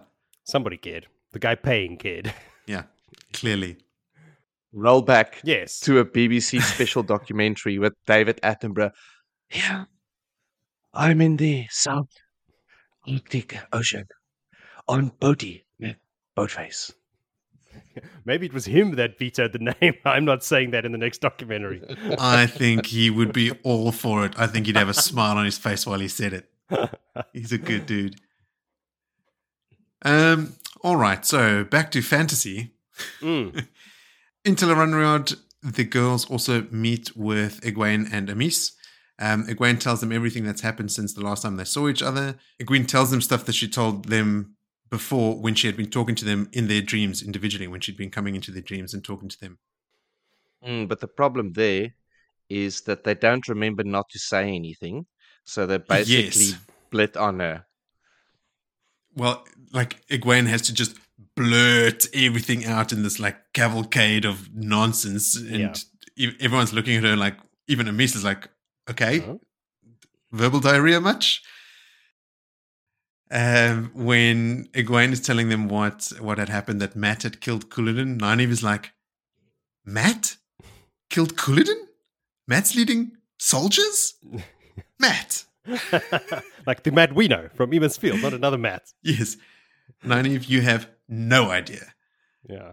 Egwene and Amys also report what Rand had been up to, or what Rand had been up to, um, that he practices the sword two hours every day with Lan, two more hours of hand to hand Aiel fighting, you know, like with no weapon, and one hour a day dedicated to his fledgling university, um, where we Ooh. do learn about the ballista. So Yeah. we, we'd seen glimpses of those Mm. spears being fired from the city into the Shaido, and here we get mention of the woman that de- invented a ballista. Egwene asks whether Nynaeve and the others are still with Valan Luca, and then they tell their story. Uh, Egwene hints at meeting the two in Sheriam's study afterwards, in another little clue that I was much quicker to pick up this time. Uh, when Egwene sees Nynaeve and Elayne there, she furiously tells him not to reveal her secret visits to Tellerunriad. Um, and she does this in a clever way because uh, she appears behind Sheriam's desk. Elayne and Nynaeve, when Ah. they go there, they go to the spot that they would normally be in front of the desk. But when Egwene puts herself there, she puts herself behind the desk. So, like, they're all subconsciously already acting in the leader subordinate roles, which was I cool. didn't notice that. Nice. Elayne takes one more trip to Elaida's study and she learns that Shemerin is to be stripped of the shawl. It's another one of Elaida's cronies gone. It's, um, I think, in the beginning of this book, uh, one of the, the one that sort of faints. I think she's a yellow or something, but she, she sort of Yeah, faints but at some also of the news or the like mention of un- Rand. Yeah, it's like unheard of that all of a People sudden people don't know. Can she do Aes that? die. Yeah. Can she do that? Like, geez, Elaida is on a power trip of note. Yeah, big time. So that's Nynaeve just reminiscing about their time in Tel'aran'rhiod on this boat trip. But after five days of travel, they reach um, a beach close to Salidar. Um, nothing along the shore hints at a village existing anywhere nearby, and the small party starts their way inland, basically bundu bashing their way through the forest to Yep. Salidar. And I will short circuit the uh, the callback and just say it's them basically just chopping their way through the jungle to clear a path to find Salidar. That's the end of that chapter. Yeah, I have a note. Though the, the Mm. six, six stools in front of the Elaida's uh, table in Mm. study is not her losing cronies; it's her whittling away people that she knows she can't trust, stripping them of the stole and stuff. There's not her cronies. Remember, those people originally in front of her ignored her completely when she was having meetings. So she's taking, trying to take control now. She's getting rid of people She that is she yeah, can't control. sending them away and Mm. demoting them and stuff. But they were originally her cronies that got her Yeah. the vote in the hall. Right? Ah, Like they were the ones that walked into Sheriam's study and shielded her and took yeah, that's captive. who she thought were her cronies, but always had Yes, their own plans yes. anyway. sitting there seething at their insubordinates. Billy, what are you researching? Bundu bashing, the origin of the word. It's uniquely South African. Is it? okay. All right, cool. Thought it might be. Shoo, yeah. Thick chapter. Not a lot actually happened, but, you know, some more. Nothing serious, just Mogideon on the boat with him. It was a, it's a, it was an hour plus chapter. It was a lot. Yeah. Yeah, well, they could have maybe filled that void of. Okay, what was cool? Um, Nynaeve doing a little bit of wisdom work and making Mhm. poultices and secretly treating some of the wounded with healing. In this case, Uno, who really Yeah. is missing an eye and has a nasty scar. It, uh, picked up a nice slice on the other cheek. And Mhm. that one there, she made a pulse test, but she put very little of a heal all salve on it because she's like, Mm. I don't want to waste it. And I'm thinking, like, what do you mean? The guy's face is cut up. Why did you want to waste it? But then she bandages it heavy and she heals him actually. And like, you do not take this Yeah. off for three days. So it, he eventually, when he took it off, picked up. Okay, he got some Mhm. magic magic medicine. Um, Mhm. So that that was nice to see that they obviously we um, him uh, the captain being a um, smuggler, they pretty much blackmailed him to the point to throw all his cargo overboard, which wasn't well accepted, except for the um, materials, silks and linens and what have you not. yeah. And he thought like, oh, at least I can keep that. And like, no, no, that's bedding Uh-uh. For, for the peasants. bedding. Uh-uh. These peasants will be sleeping in silk tonight. yeah. I like as well as well. Um, Na- Elayne understands the need for throwing it overboard, and like Nynaeve's like, yeah, but he's a smuggler. Like, he gives a fuck about his stuff, and she's like, he might be, but that doesn't give you the right to throw all his shit overboard. Like, she has a very no. logical way of thinking about it, Mm. very practical way, and she understands Mhm. where your limits are and where your rights are. Yeah. I Two think wrongs it's an don't make a important right. lesson. Yeah, it's because you don't agree with someone's lifestyle or their livelihood or the way that they make their livelihood doesn't mean that you can take it away from them, if, whether it's illegal You or can't just make unilateral decisions like that and Mm. also break. I mean, you're stealing from him. yeah, yeah, you're stealing from him. And Mhm. which is good to see that they do compensate him for it in the end with some of those, which Elayne puts Those gaudy jewels. jewels. Yeah. Yeah. There's also a lot of um talk about like uh Neres's like misogyny, like Oh he just hates women. Which I don't know what that adds. I have I, I read it and I thought about it, and they were surprised to realize that he has a wife and kids, Mhm. and maybe he just has such a angry, dominating wife that she's like, you do not when you. I know sailors, and especially in your trade. I mean, you're a smuggler sailor. If you take up with some tavern wench, I will whatever th- threat she has, smack you with a pan or take your life. Uh, maybe he's just too scared to even make eye contact. But they play it out like he hates all women. Mm. From his point, I think the, what he really just said is the woman on a ship so descent in a crew, which has been in sailing for even in real life for generations. Like the minute you put a woman on a boat with 50 working men, I mean, stuff goes wrong. It, it just it didn't work well back in those days. I just thought it was a weird uh, extra wrinkle to put into his personality. Like again, it didn't seem to like really add anything. But Villy makes a point there. That's what Nynaeve perceives. We never get from his point of view that Yeah, he it's, no, is. it's, it's none of does it women. from his point of view. It's all just speculation. Everything out of this Hmm.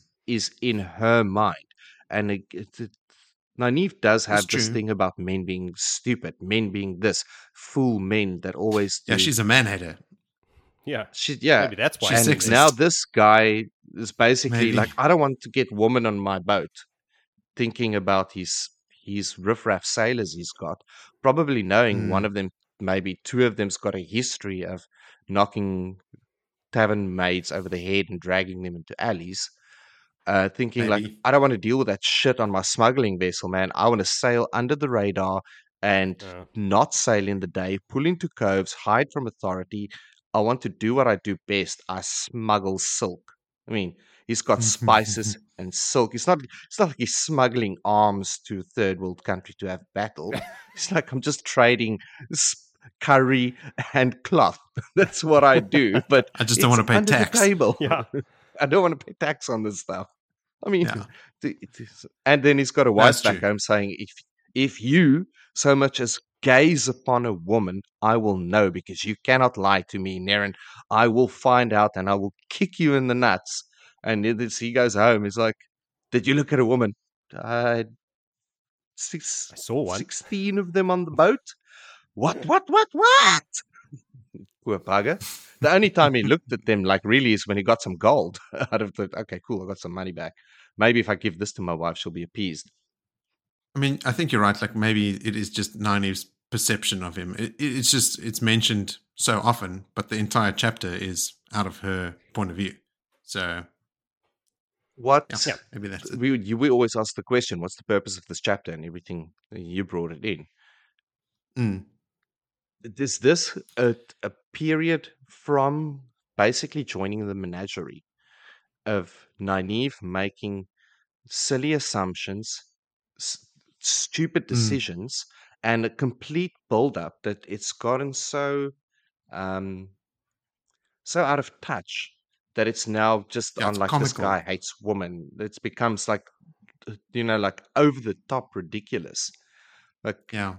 It's they, th for they, they kicked the guy out of his bedroom. They bullied. I mean, Yes. they bullied him. They bullied him Mhm. on his boat. They made him throw his entire stock overboard, and Mm. and then okay, And cool. What he's we've the done is guy. fine. Here's here's some jewels, and he's the bad true. guy. So yeah, it's uh, I think this builds up to this greater thing that she's got to get knocked down so hard now when she gets to Salidar. Like that, and I Mm. don't even think she she realizes it at this point yet. She's like, I'm in charge. Oh, no. I command this boat. I command all these people. I'm just. I've got s- s- men with blades and s- salt breakers and bamboo staffs that can whip you on the head. Ooh, bamboo so stuff. yeah, Mhm. I don't know. Yeah. Yeah, and I mean, she she straight up says it, like how how far she has come crashing down. Um, the the next Mm. chapter even I think starts with her sort of being almost like her head spinning with how quickly Mm. her her idea of how she would be received has changed. So speaking of which, should we get on to that? Yeah, sure. Okay, then chapter fifty is called "To Teach and Learn." Teach us, Jody. Yes, uh, teaching and learning. They arrive in Salidar. Yay! And there was much Mhm. rejoicing. Finally. So they've been chopping their way, bundu bashing, now that everybody knows what that means. Um, they were met by some none too pleased warders, and there were some uh, itchy sword grabbing Shienarans. Um, uh, but Nynaeve and I think maybe Elayne as well calmed them down. and everything was fine, and they were escorted back to the town. It's not quite going to plan as Nynaeve had imagined it would. she had this idea that they would be, you know, considered heroes. I mean, they they've done some amazing stuff. They defeated the Black Ajah twice. They fought Moghedien. They've come back with uh, with money and jewels. They found their way back. They're still alive, but they're they're immediately interrogated for like four hours by the the sitters there, um, by Sheriam and Morel and and Morvrin um, and Anaiya Yeah. and Beonin and Carlinya. Old Carlinya, I remember speaking about her. Doesn't she get sent on an errand after this? I think to Rand. Oh, Joe, don't open that door. I think there's no need for callbacks. It's in a previous episode where we confirmed it. Um, Okay. yeah, they are. They, Nynaeve is starting to regret coming here. Um, this is not what she thought. They're being treated like prisoners not- Already. not heroes. she was way off. But as we as we uh, mentioned before, this is just re- reflects her state of mind. Like like she's great and she's Mm. awesome, and everyone should just love her. Uh, meanwhile, back Yeah. at the ranch, this is not the case. Um, all their shit has been confiscated. Their money, their clothes, their jewels, uh, Birgitte's silver arrow that they had as well. All the angreal, the the seal of the Dark One's prison. Everything is like just laid out in front of on a table in front of everybody, and they're just standing there while the Aes Sedai uh, are having a chat behind a, a wall of air to discuss what's going to be done with them next. Um, so this is all going through her head while she's sitting there waiting to be shouted at again, basically. Hmm. Um, they all like before they got there, they had agreed on telling a specific story, leaving out some details, keeping some secrets, telling some things that were true, most of them basically. Uh, they managed to, in in her mind, uh, you know, keep hide some details, especially about fighting Moghedien and how it led to Birgitte, you know, and her real identity. They had managed to to Mm. hide that away, and also that they've been posing as full Aes Sedai the entire time. That hasn't come out, um, but it doesn't look like the Aes Sedai actually believe anything they've said, especially this Carlinya. She's just like, if you say, if what you say is true, like every sentence of her starts like that. If this is true, if what you say is true, then she's she's not buying it. Um, Nynaeve is also surprised to see that uh, Siuan and Leane are alive and and there in the room with them as well. Um, and she's she's looking at them and she's no, senses that there's like a like a like a chill between the two of them that they're they're Mhm. uh, they're not as good as friends as they used to be but she also notices like little glances between them. She's super aware. She is becoming pretty Aes Sedai herself in that respect.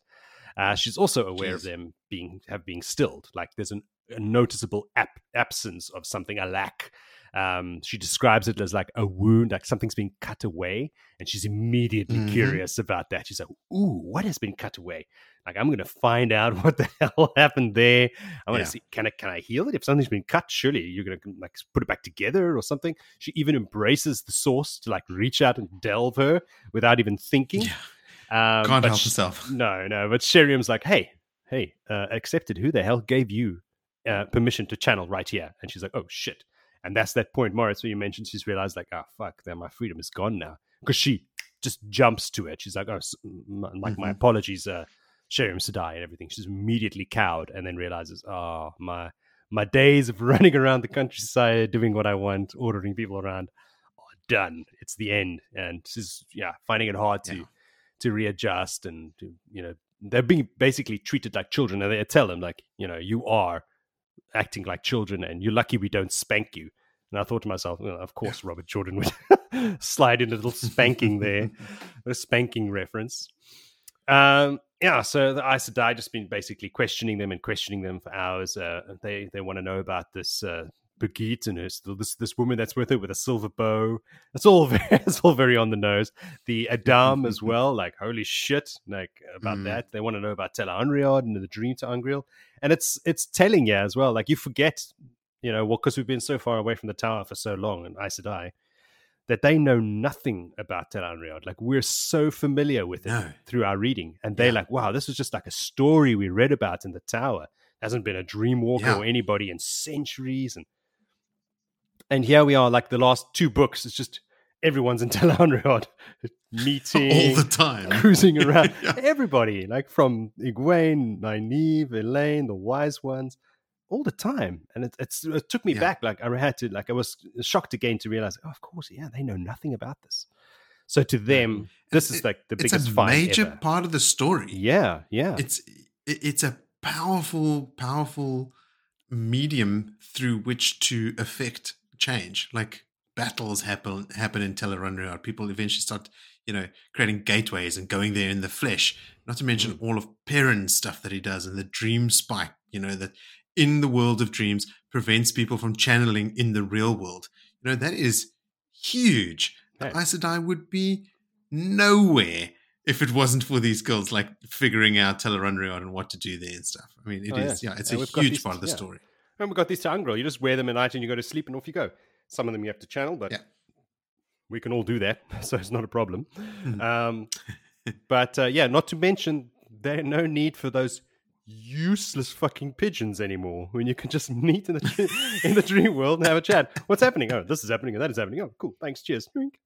So, Yeah. not to mention the communication is going to become increasingly uh, more effective here. Mm. So there's that. So the the angreal and the Tel'aran'rhiod is really like the the, the biggest um, mic drop for them at least.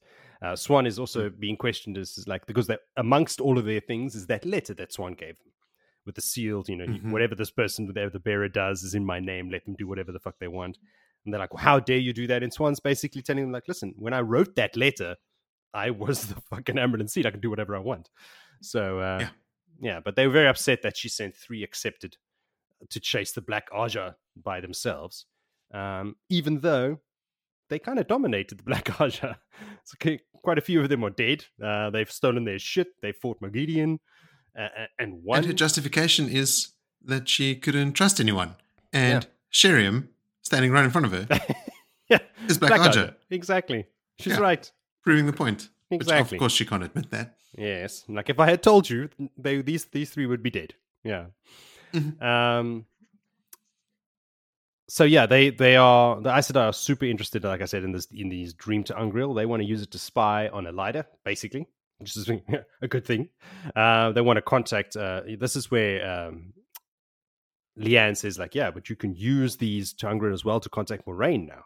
She is. Uh, you can do it through Egwene because Egwene's the Dreamwalker. Like with all this information is Mm. great. Like you, we've stumbled upon a gold mine here. We can contact we can contact Moiraine through Egwene, and she's right next to Rand, the Dragon Reborn. Like this is this is a game changer for us.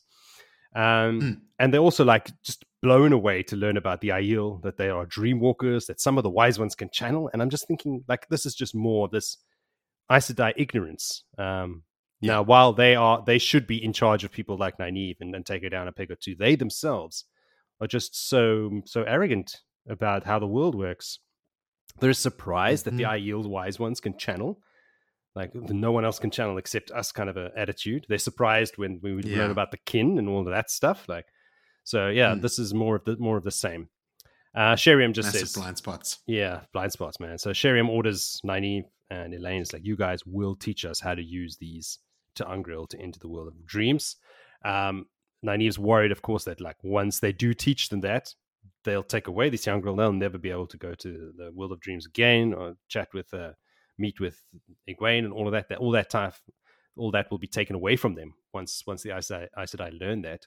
Um, which is true, I suppose. And look, Nynaeve has had a really bad time in Tel'aran'rhiod. Maybe it's best she doesn't go back. Maybe she should take a break.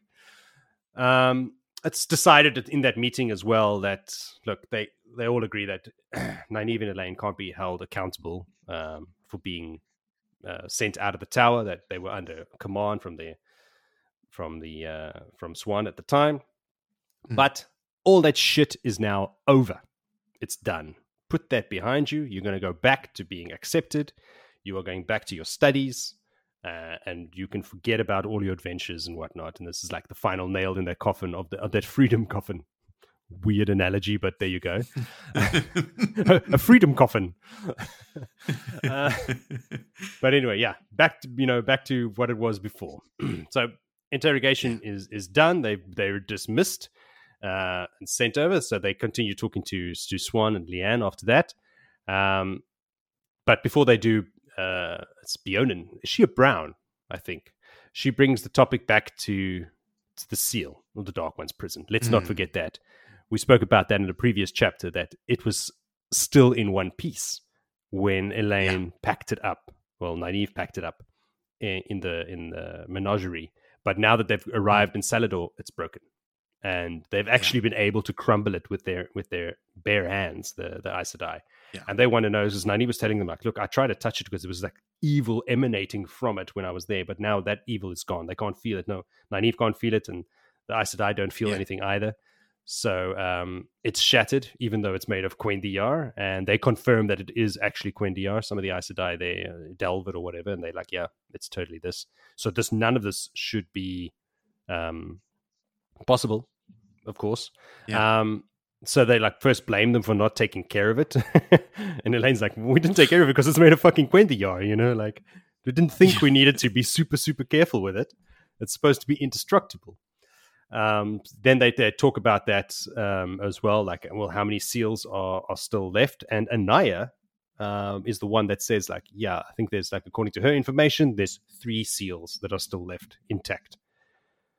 Yeah. Callback. How does she know that? I mean, I know we know it, but we've been reading about everybody everywhere. How does she know there's three seals? I mean, she's got eyes and ears, I Mm. imagine, then all over the place. Everything that they found was taken to the tower. Remember, every one of the seals made its way to the tower. Yeah. Yeah. Look, I've lost track of the seals. I know in, in like episodes ago we decided like, yeah, we should keep track of everything. that didn't last very long. No. No. Anyway, someone will remind us. I'll try and do a roundup. well, anyway, three of them uh, are still whole, and then everybody's like, Did yeah, I read correctly, what? or did um, Nynaeve? Did she say that in Tanchico, the seal did not have that evil sort of emanating from it? I don't recall that. No, I. I took it like she's saying that they didn't handle it because you, if, if you've held it, it felt like evil. So they Well, she- purposely she picked it avoided the seal. Yeah, she picked it up and Um, because I was just thinking, like, okay, if in Tanchico it didn't have that, and then in the menagerie it did, and now it's broken, that would be troubling because that feels like a very recent, like, swelling of power, like something is pointedly like forcing its way onto it in a very short period of time, like almost like it's locate. Oh, I know where it is. Target it, break it.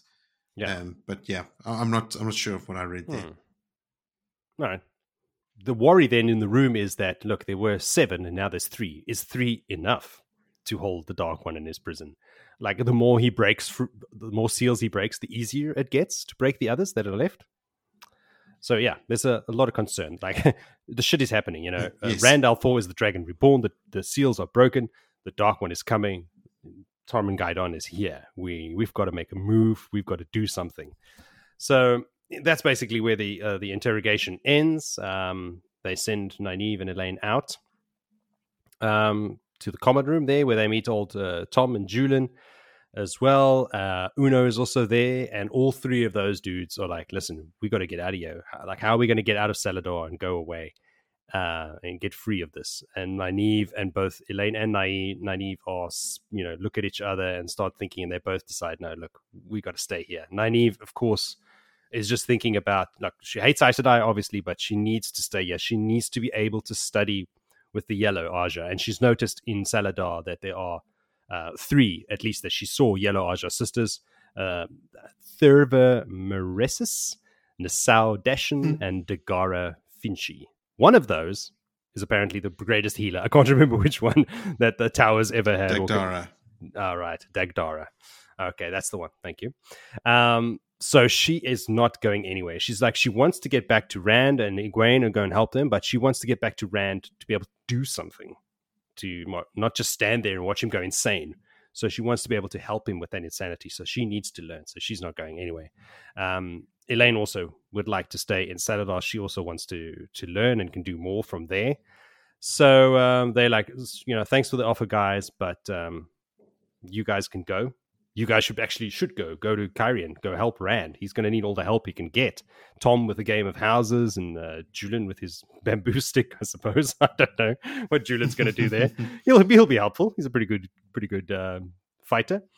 Um, but then all three of those dudes, Uno as well, he's they were like, well, you know, maybe we'll we'll stay too. You know, why not? And they're like, listen, we can see through your shit, guys.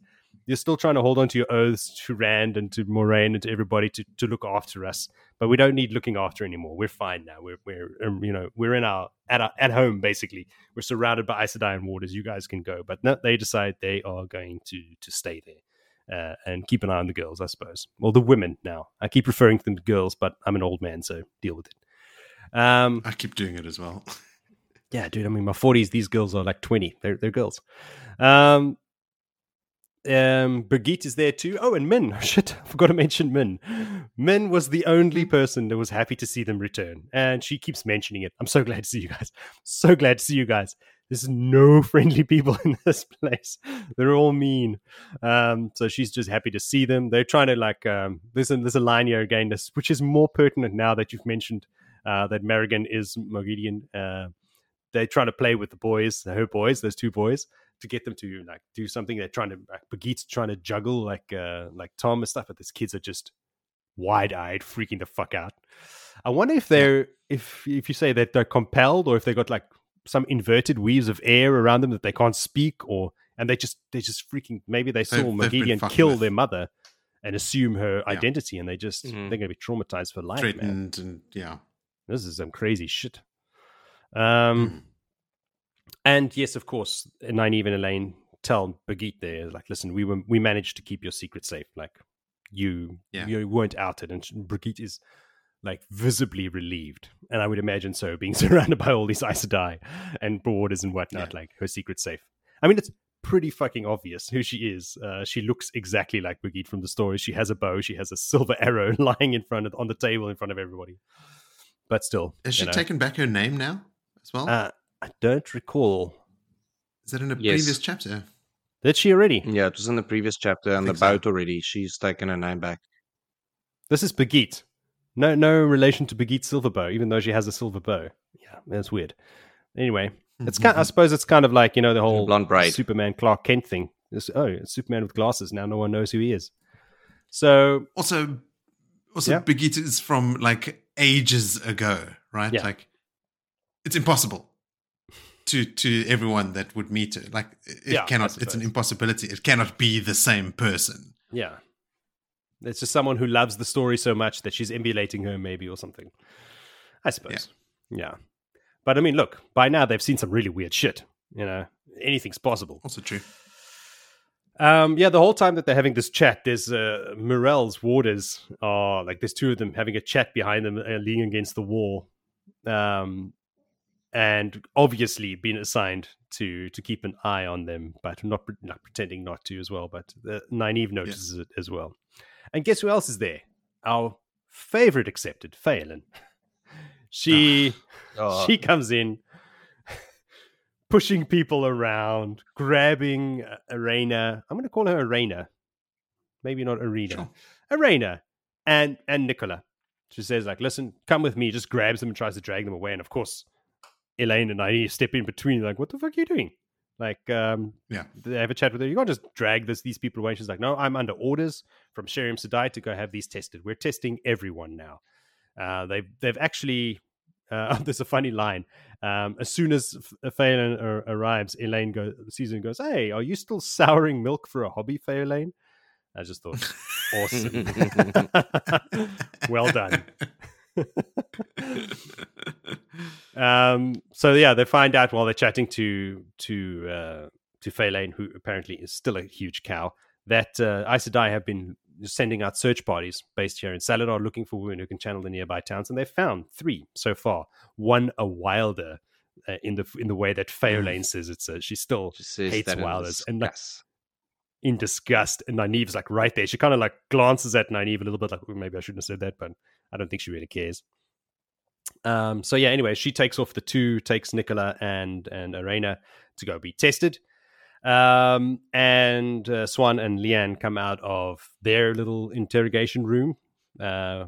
And Nynaeve notices them come out, and she still notices that they they look like they hate each other.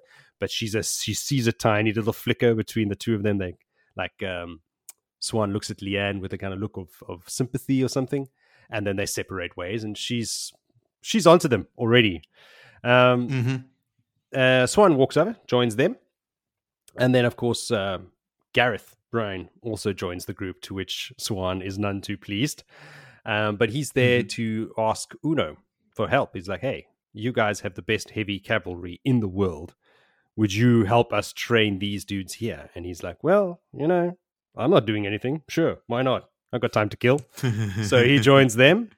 Um, Bryne obviously immediately recognizes Tom, and they have this conversation that is full on Game of Houses talk, uh, all under the Yeah. guise of playing Stones, uh, the Game of Stones and whatnot and whatnot. So to to Nynaeve, from her point of view, she's like, "What the fuck are these guys talking about?" They're having a full on conversation about like. We're not going to get in each other's way. We're going to, you know, I'll do my thing, you do your thing. I'll support you. But basically, like, Mhm.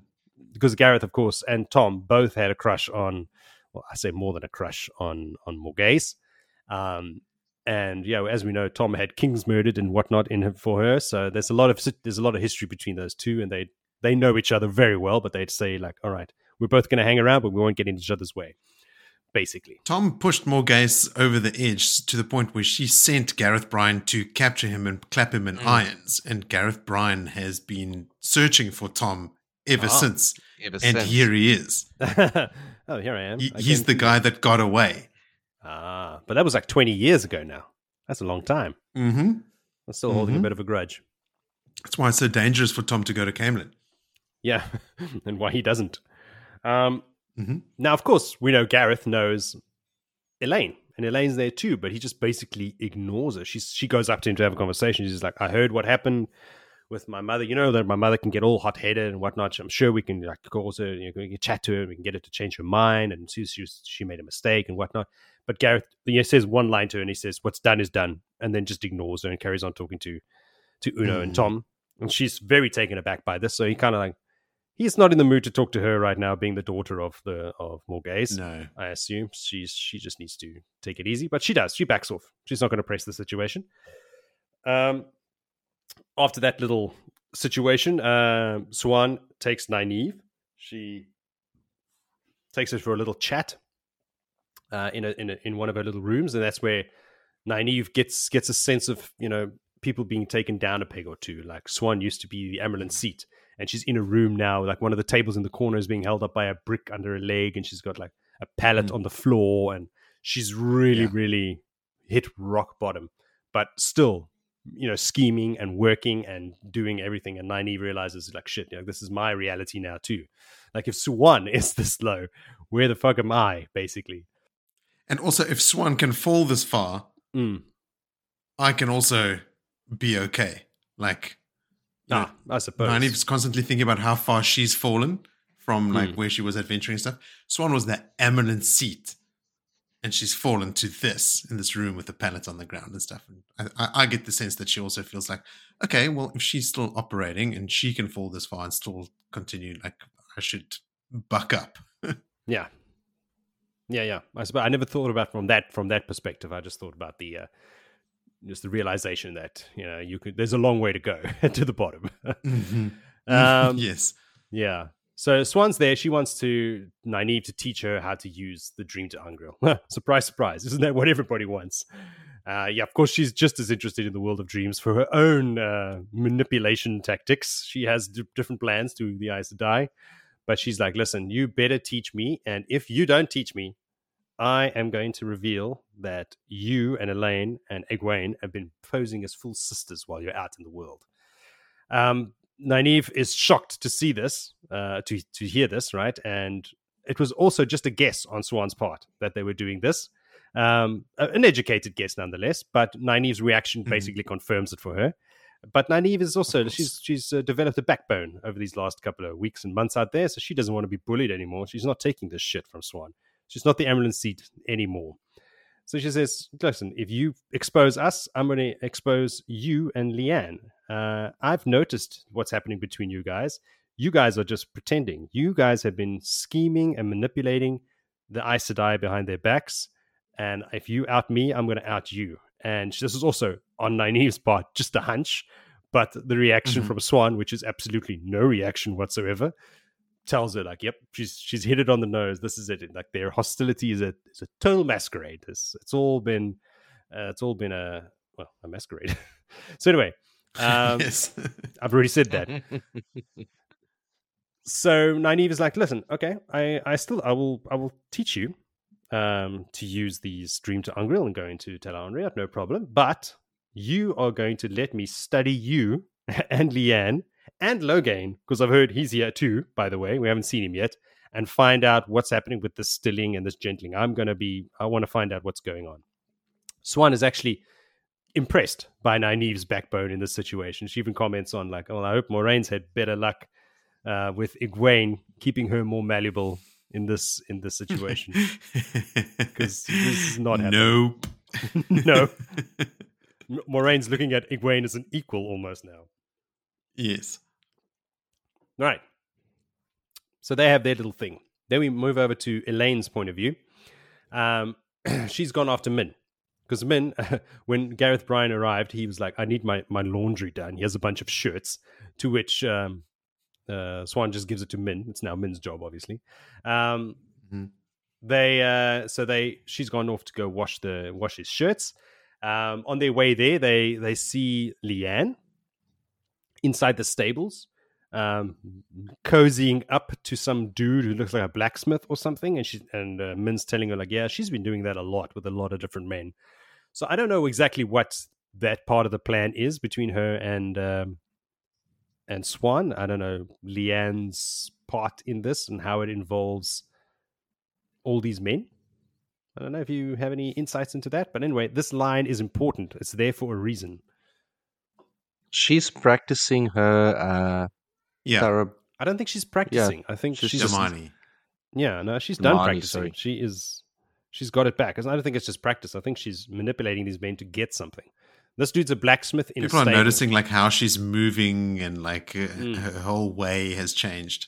Yeah, that's one of the things I mentioned earlier that Nynaeve notices dresses. Is she not just holding on to that as like No. remember to keep not dying from the stilling, you've got to find something to focus hard on to keep you motivated. Like Siuan is like dedicated to climb the ladder and to the cause of the the coming Tarmon Gai'don. Uh, Yeah, but look, Leane and Siuan are working on that together. She's loving flirting. Yeah, Okay. but also, I, don't mean, know. this is But- Min telling Elayne Mm. that there are strange people coming to see Siuan and Leane all the time. Mm, Is this not the Amyrlin's network of eyes and ears, perhaps. which Siuan has still retained? Yeah, I mean, but um, Leane wouldn't have to cozy up to these men and ru- brush up against them and use her her her, her wily ways. I, I- I mean, the, the thing is that this dude's a blacksmith. He's in a in a stable. I'm thinking maybe they're trying to build up some friends to be able to get some horses and escape from there or something, or go do their thing to get out of there. Since they're not Aes Sedai, there's like limited things that they can do there. Maybe they're looking to to gather support so that they can leave. It's a theory. Get to Rand and make you know Ooh, I don't know. Mm. Mm, I don't know. Anyway, I just thought it was noteworthy. Mm, for sure. I mean, like everything, it's put in there for a reason, right? You would assume. Yeah, like most stuff. What if Mm. just because we can't figure out what that reason is? That's uh, it's not to say It, it isn't could one. just be to create an opening, a reason for Min to tell Elayne that strange people have been coming to see them. Ah. I, I certainly read it as like very vaguely stating that Leane and Siuan are still operating. They're still Yeah. busy doing something. I don't think it's to Oh, right. escape necessarily because I mean I think Siuan wants to be where the action is and where like you know decisions are being made and to manipulate at the, the highest level. I don't know. If but, she wanted um, that, she would be, be by Rand. She wants to get to Moiraine because that's why she wants to go into the world of dreams so she can contact Moiraine. she better hurry. It's not going to be possible for much longer. Well, Uh, Moiraine's there, so she doesn't need to be there. I think she trusts Moiraine to continue doing what she's doing. All right, speculation abounds. Hmm. Hmm. Um, Min also brings up uh, the fact that she's had a viewing about Nicola, Areina, and Marigan, but she only saw it at like the corner of her eye, and all she can say is it's trouble. and based on what you told us earlier, Moritz, she's spot on. Uh, maybe playing it down. a little bit Yeah. more than trouble. So yeah, but you can't define it any better than that. But that's we, that's all we need. Um, Elayne wants to talk to Min about her viewings about Rand and these three women that she's going to have to share him with, or two women uh, that she has to share him with. So Min actually comes out and says, like, all right, the truth is I am one of those of those women. And this is the first time that that she she admits it to Elayne, and Elayne is kind of shocked about it, obviously, uh, but realizes like, hey, if it's going to be anybody, I like you. I'm glad it's you and not some other weirdo that I don't know. She, she's glad it's not Mm. Berelain, for one. Yeah. That that's not the third person because they. But then she asks her like, so who? If if you, it's you and I, who's the third woman? But Min says, look, she doesn't know who it is. All she knows is that she has a temper. And I'm like, well, that doesn't narrow it down at all. Let's hope it's not Nynaeve uh, or Berelain, she says at that moment. Um, she, of course, doesn't like the idea of sharing him, but um, and neither does Min. But Min says, like, listen, her quote is like, "It shames me to admit it, but I will take him any way I can get him." She can't help how she feels. She is besotted with him, and she like if she has to share him, she has to share him. The lines are hard. Mhm. Um, so yeah, they both agree. Like, listen, there's nothing we could do about it. He is ta'veren. The pattern has woven it this way. We like each other, so we're just going to go with it. All right. So Yeah. uh, they get to the washing station as well, every, um, the laundry station at least, and all the novices are there. So Elayne, without even thinking, starts channeling to help with the laundry, like lifting clothes up and throwing in water. It freaks out the other novices there because, of course, she has forgotten again, being away so long, that they're not allowed to use the one power for trivial things. Um, but also that how powerful she is, that she is doing multiple different weaves at the same time without even thinking about it. And this is something that most full Aes Sedai, especially even there in Salidar, can't do at all. And she's doing it without even thinking. Just a little reminder about how, how much she's progressed in the one power as well. and raw strength, like lifting yeah. the cauldron full of water Mm. and stuff. Like it's Yeah. noted that like the novices are looking at her like, "Whoa, she can do that." Yeah. While she's having a conversation, she's not even concentrating fully on it. Exactly. So the speculation between them while they're doing this washing is like, who can this third woman be? And Elayne is like, "Oh, I hope Aviendha's taking good care of him. like, oh, she is. Real good care. Don't worry, she's keeping an eye on him. and uh, that's how this More chapter than an ends. Yeah. Uh, I- I'm glad that they sort of acknowledge the ta'veren thing here when they're talking about like there's going to be three women in love with him, and they they sort of acknowledge, well, he is ta'veren, because it would be like I don't even know what to call it, but to for an author to write a male character that is just so alluring that three female protagonists have to be in love with him, right? Yeah. At least they acknowledge that ta'veren is playing is playing a role there. Yeah. All right. Yeah. Anything I missed? More details? I think you actually done a bang up job on that one. Yeah, you sure did. Um, Siuan has a visible reaction to hearing that Verin gave the girls the stone ring ter'angreal. So Siuan must be thinking, oh, I thought Verin was an ally. Shit. Yeah. It's a, a thing that she Mm. hasn't told me. Nobody knew about it. And uh, Nynaeve Now, notices Siuan Baron's sort of the scowl only when- person that knows about that ring. She she knows it was off the books. was. Yeah. Yeah. Um, Min looks different um, in a way that Nynaeve can't put her finger on. It's 'cause she's probably wearing makeup. She was wearing rouge. Yes, there was a notice there. And her, she's got like embroidery. She's still Mhm. dressed in breeches and stuff, but she's, she's flowery. Bit of embroidery on the jacket Yeah. now, makeup, longer hair. yeah. Yeah. Um, I had a good chuckle at uh, Ragan and a few others that already uh, already have some horses marked out for borrowing. yeah, you I love that. For borrowing. yeah. These guys are already they're like, yeah, the, the Warders would be facing outward, right? Like they're, they're Yeah. defending the town. We, we could we could borrow a couple of horses. We could be out of here. Don't worry about it. We've already like they just got there. We've already eyeballed a couple of horses for borrowing. All Not a couple. fifteen 20, 20 horses. yes, exactly. You're going to steal 20, 20 horses from Warders. Yeah. Good, good luck, bro. Ah, so good. Um, So Dagdara Mm. apparently more powerful in healing than any two other Aes Sedai put together. Not included at Mat's healing. Was she there? She might have been She away. was not. She, like in the tower. I mean, she might have been on an errand or something. Uh, my other note here: it's probably for the best because she is Black Ajah. God damn it, Moritz! Moritz, bearer of black news. You like this person? so keep an eye out Our friend. She she's actually she's around when Nynaeve um heals um Leane and Siuan of Stilling. Yeah. And she has And- sort of and like a weird reaction to to Nynaeve. Yeah. Um so yeah, keep an eye out. She's Black Ajah. So when she says something and acts in a certain way, keep that in mind. Will do. Um Siuan is sort of stoked with herself after her interaction with um oh not Siuan, sorry. Nynaeve is sort of stoked with herself after her Yeah. interaction with Siuan, saying, you know, like for the first time in ages, someone tried to bully her, Yeah. failed, which is hopefully now the end of that one aspect of Nynaeve's sort of insecurity and stuff. I doubt it, but sure. Still another nine books. Yeah.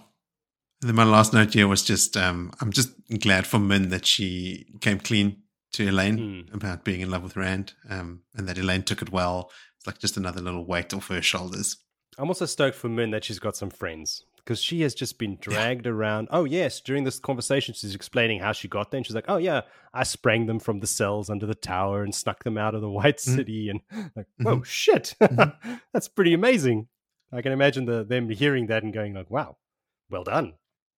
And what Totally. what thank did she get for it? Doing laundry. Zero. Doing laundry. At least she gets to go hang out with Rand the longest out of anyone. Yeah. Yeah, she goes through some shit, eh? But that must be in the next book where she gets to Rand. Because she's uh Well, Rand spends a lot of the next book in a box, doesn't he? he does. Well, the not a lot of it, because that uh My Wells is only like chapter fifty something. Fifty three, if I'm not mistaken. So he's a lot of time in Cairhien in the beginning. Isn't isn't the next book where uh I know, I know who I'm asking, I realize. Yeah, here we go. Cadsuane shows up in the next book? Doesn't she show up in Ooh, Cairhien? I got no idea. I realize. Cairhien, maybe. Hmm. because Min is there too. Because I remember Min's by his side when Raffo. Cadsuane's there. Yeah, I suppose. Some interesting shit coming up. Oh yes, I mean books worth. Bookses and books bookses. and books and books. Millions of words still to go. Yeah, millions. Do you have anything else to add there, Vol? No, I think just the uh, the interaction between Tom and uh, Gareth was great. It's Mm. it really was. it's it was stand out for me because there, there's a deep history there. Um, hmm th- he might as well just pull the sword, but I mean, he's been kicked out. If he was still working for Morgase, I think he would have, but then he wouldn't have been there. So it is what it is. I'm purposefully not saying much because it is my favorite moment. Don't even have to have a favorite moment section at the end. It's already out there. It's only no. I mean, two of us have already spilled the beans. Yeah. We'll leave it for Villy. Villy, don't say anything except this last chapter. Summarize that for us. I'm looking at. I've got this last. Oh gosh, this last chapter. I'm going to just lean back and, and bask in it now. Go. Go, go, go. Drink it in. Chapter 51 is called News Comes to Cairhien. Take it away, Vinny. All right. Well, uh, feel like you can chime in at any moment because this is a incredibly big chapter. There's there's the short of reading the whole thing verbatim. There's a lot to cover here. Uh, we in Hmm. Rand's perspective, we are in the city of Cairhien, and Rand is taking a break from a couple of hours of meeting that's already run past with the Cairhienian and Tairen nobility. And while he's just sucking on his pipe, he's got uh, the young uh, S- Salander. Sure. Slander?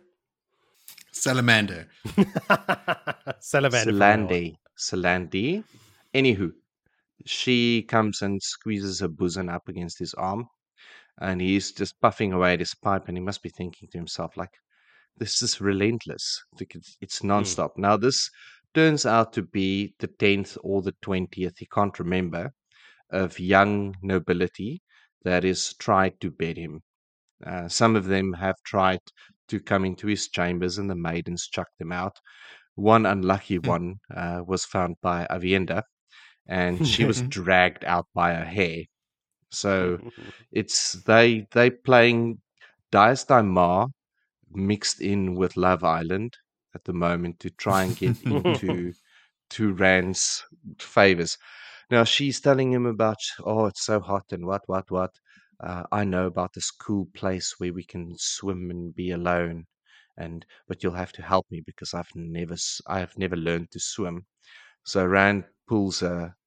it puts the lotion in the skin on her and tells her about the taint and he will wrap her up and help her swim and she is uh, shitting herself to the point of running away like she's white faced like he and when she's gone he laughs it's like Yeah. too, too easy this game is is just too easy and not the laugh of like a sane, collected man either. You No, know, like he is acting no badly. and she does run away into into a pillar, into one of the columns. he backs out into a column. it's like a slapstick Oh, comedy. man. Yeah, so Rand re-enters his meeting and wants to find out more about uh, the grain movements and what's happening in Illian. There's news from uh, the boundary with Andor that now Andoran soldiers have been coming across doing raids on that end under the um, order of the king, who is Mhm. Gaebril. Uh, but we all know Mhm. that's Rahvin. And uh, Rand's is like at the point he's he's had enough of meetings, um, but dismisses everyone but Lady Colavaere because he's like, no, no, I know that all these young, so now no, he, he's messing with her, like all these young girls, but he's he's after experience. So you will come and dine with me tonight. It will be private Mm. dining, and uh, then we can have a chat. And she's oh shit, like, Rand playing them all like fiddles there at the moment. Uh, with them then being excused, Rand is joined by Moiraine um, and Aviendha and Egwene. Uh, Moiraine has two letters that were sent from Tar Valon. Both arrived at that day, and he Rand's like he's in a foul mood as well. So he Oh, he yeah. goes off on a tangent like if if they were arrived today and they were sent to me, why do you have them? So he's uh, he's really not holding back at this. He opens the first one, which is addressed to the Dragon Reborn. And the whole thing is basically from Elaida, very short and sweet, basically. Uh, but they want to get him to the tower, and they're sending an emissary over to come and collect him, and uh, they will make sure that he makes it to the last battle. And Rand's like, yeah, I I bet they probably sending thirteen sisters to come and yeah. come and uh, 13 see me. And he's like, emissaries who can not- channel. Mhm. not getting close to them. And again, passes the letter straight firstly to Moiraine so that she can read it. Uh, he opens the second letter, and this one is from Alviarin that basically pledges her loyalty to him and saying that, look, she knows that this has to be kept secret. Don't let Moiraine know. Don't let anyone know. Like, but I'm your person in the tower. So Rand does what he does, and he gives her data straight to Moiraine so she can have a read First thing. Straight. straight. And then Don't she give this to says, Moiraine. Yeah, Moiraine. "Well, yeah. What what do you learn from this?" And ran straight up to Moiraine. We have a spy here. That's what I learned. Hmm. Because the pigeons is notoriously bad. and the battle was Yeah. just one, two days ago. And how do they know to thank me or praise me on my great victory? Mhm. And so there's a spy.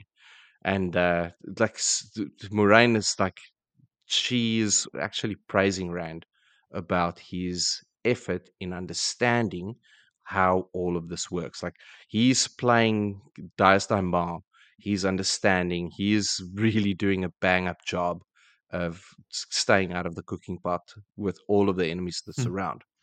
Um, now, finally, Mat arrives on the scene. Cheers in the background. Mat's back. Uh, he was summoned four hours ago, but you know the cards were falling right for him, and the Dragon Reborn, psh, it's just Rand. I'll, just keep on gambling for another four hours drinking. Uh, Mat looks like Mat looks. His shirt laces are untied. His coat is hanging open and loose. He's he is smelling like he's been in a tavern gambling, and he flops down on a chair.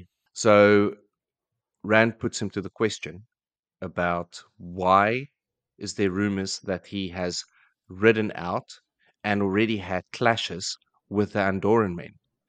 And uh, every time he rides out, Talmanes and all of the band all joins him with 2,000, 3,000 men. And they've just been having people come up to them wanting to join this band. Like the whole time, like this is growing and growing and growing. And Matt's like, yeah, well, you know, it's it's a cool club people like to join it. Um, but Rand's like, no more sorties being sent out. They don't go and look for stuff. Like you, there's now already rumors running around that you go looking for battle or battle finds you. Like, and Hmm. this is whipping up everyone into a um, wanting to join his crusade frenzy. Uh, now Moiraine finds it quite. This is this is Mat trying to get away, right? Because Mat's riding off by himself, and I think someone else mentioned. Luckily, Talmanes and Nalesean are ri- will ride like the wind to find you. Like Mat's riding off on his ace, and the rest of the band is following him. And then there happens to be a battle. and He's like, "Oh, okay, cool. Yeah, we won that battle. I guess we'll go back now." Yeah. And then he goes back, and then he rides off again. Like it happened a couple times. And while he's trying to get away from one group of Andorran soldiers, he bumps into another one that he can't get away from and he has Yeah. to fight them. Like, God damn it. Yeah, but what Mat says as well in this is that these men aren't loyal to the king. Like the sooner you can get Elayne, she will Mm. be able to turn turn them over. The- Like it's the strategy and plotting in his head is at a high level. Now Moiraine makes mention of the band of the Red Hand and that it was and uses the old tongue uh, for it, which I don't have in front of me now. That uh, this was the last sort of battle sortie and the strongest one. That was the last to defend uh, Aemon in Manetheren. Mhm. And it's strange that it was raised up again. And uh, it's like, well, I know nothing about those days. I only know about now. Mm. Don't ask me. Mm. Yeah, some of these I don't know. Andorran soldiers that he's fighting against actually joined the band. When he leaves Cairhien Hmm. with the band of the Red Hand, it's made of Tairens, um, Cairhienian, and Andorans that have come from Gaebril's army to join him. Now, Rand is very focused on Sammael being the next target. But the news that Mat brings, because he's like uh, the main one of the big things that he brings in, which I found out, is that the rumor is that Morgase is dead, and this sends Rand spinning. Like, he, will Elayne ever forget forgive him for this? But also, in the same time, Ilyena, my love, could you ever forgive me? And it's getting a little bit loose in there and the, the craziness. And Rand goes off like he shouldn't have focused on. He should have. He should have moved on Gaebril when he thought. And it's like, okay, you got to cut yourself a little bit of slack there because there's, there's a lot of there's a lot of pies on the go at the moment. You can't just focus on Yeah. one. Um, and he says, no, we move tomorrow. We're going to go in and do a surgical strike. We're going to go take Gaebril out. I'm going tomorrow. Or he wants to move right now. And Moiraine's like, not now. We'll go tomorrow. Just sleep on it. No, no this anger's not going to help you in this. And he's like, okay, you coming with Moiraine. And Aviendha and Egwene is like, what? You, there's no way we coming with. Like, there's just no way you're gonna go and do this without us. Uh, Rand eventually is like, okay, cool. This if this happens, you can come with. Um, and tells them basically that they are excused. I don't know if there's anything that I forgot with the girls that was in there. No. Details, but that's basically yeah. Yeah, there's some details. Um, Mat tries to, at this point, like skivvy out the room, and he's like, "Dude, get back!" Yeah. And Rand Rand's lays a bit of the Lord. Sneaking out of Yeah, the room. just a slow what are you doing? Maybe I can get out of here. but Rand like says to Mat, like, I know. I know I was there. I know where you got these memories. I cut you down from the tree when you were hanging. I was there when you got the Foxhead medallion. And I need you. You know more than any one of the Aiel uh, clan chiefs. In fact, you know more than all of them together. I need you. I need those memories, and I cannot have you running off on sorties and getting killed. Mm. Like there has to be a plan. So, and he lays out a plan for Mat to basically lead a bunch of men back to Tear, which is going to Mm. be the start of the move to take on Sammael and Illian. Um, and then Rand will go and deal with Gaebril uh, on the next run. So that that discussion is sort of happens off book, the majority. Behind closed doors. Yeah. Mm. Uh, the, then we go to a quick point of view um, of Egwene, uh, where Moiraine basically just tells them, like, look, be really careful tomorrow. Um, because Moiraine knows what's going to happen tomorrow. I think, is this not Mhm. the, the point where she goes and faces Lanfear now? Like, she's like, Mm. It is. stick with Rand, guide him. Like just a little quick wrap up of everything that she's been anyway going on for a very long period of time. Mhm. And none of them are any the wiser to this. Like Yeah. so specific, but um, then that's jump back to Mat's point of view. Um, he's he's upset that he's he- you know can't get away from Rand. He's got now being the hero of the battle that chopped down Couladin's head. He at least has a in the palace a room that's got an ante room. Like he's he's living Lani life now, but for once Mhm. he's not focused on the the cost of all the furnishings and the tapestries and the gold inlaid ivory furniture because he's just so focused and this whole not being able to get away the I suppose the inner conflict that he has with the whole being pulled into this and Mm. he throws his ashandarei at the tapestry but then goes back to it it slices the tapestry and picks it up and still feels the blade. It's like not even chipped, and it's like, oh, well, why would it even chip? It's made by Aes Sedai. It's like unbreakable. And with that, he turns around and there's uh, Melindra. Now he informs her that the plans. He's going to be moving. Unfortunately, she can't come with. He's she, because she'll probably want to stay with the maidens, and he's going to move a bunch of men. He's got his orders from Rand to go, and she's like, "Well, you can seek your own destiny. You're right back under the what's the word I'm looking for? Um, The shadow of the, Rand shadow. yeah, under the in the shadow of Rand, and you you can be your own big man." And he he makes a slip of Caemlyn that Rand is going to Caemlyn, and before he knows it, she she veils herself. But before he realizes, she punches him in the gut, fly kicks him in the head, and like a full on scuffle breaks out.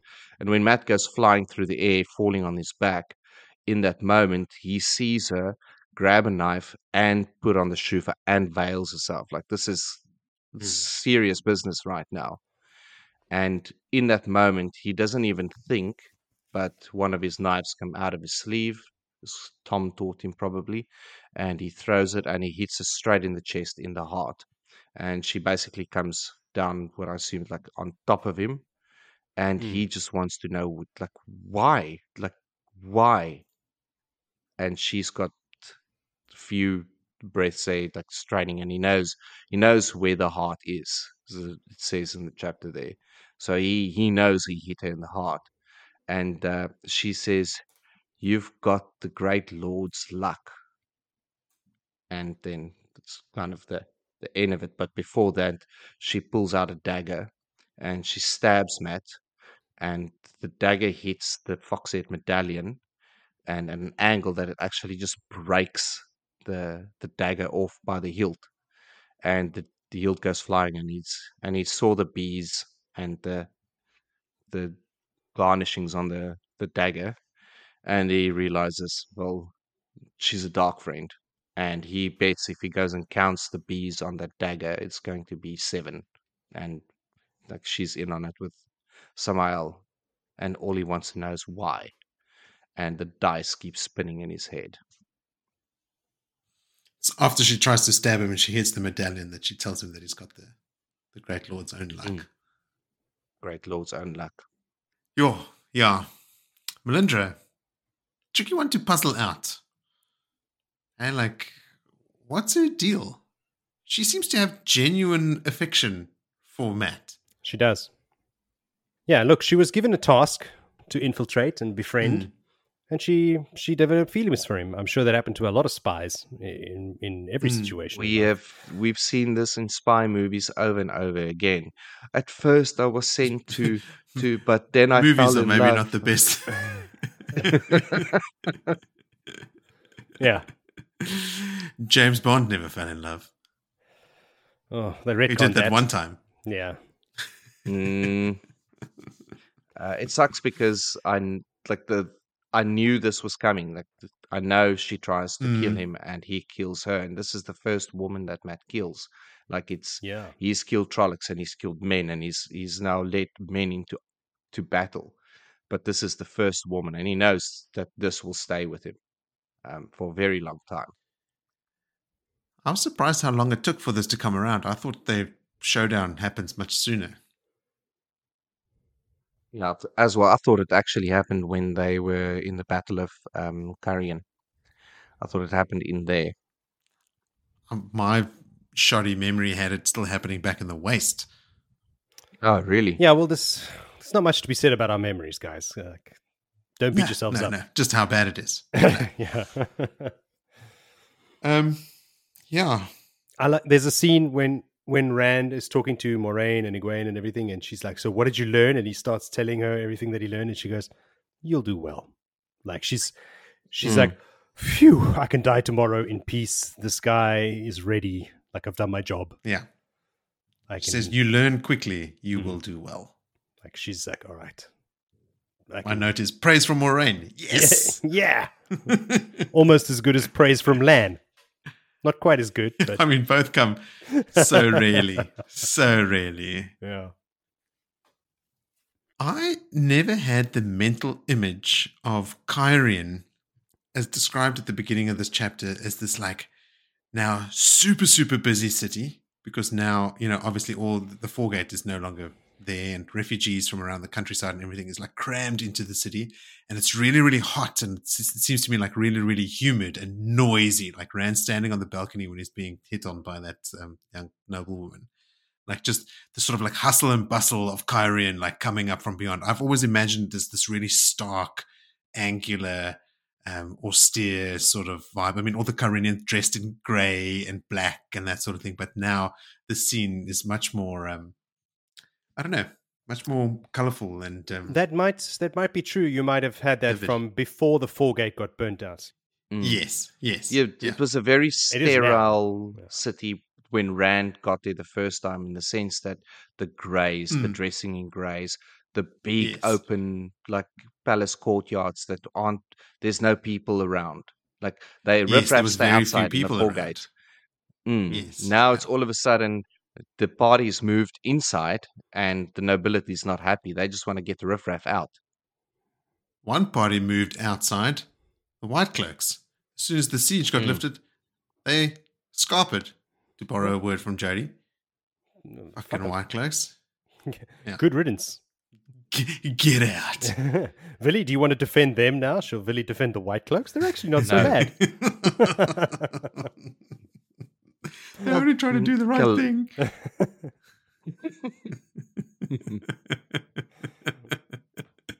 we ha- we have to we, we cannot go into this one sided. I mean, if we are all three just one sided and we all Of back the same right. protagonist, I don't have so like I it. have to stand up for Lanfear and Moghedien and I've got to give Sammael and his bees a little bit of time.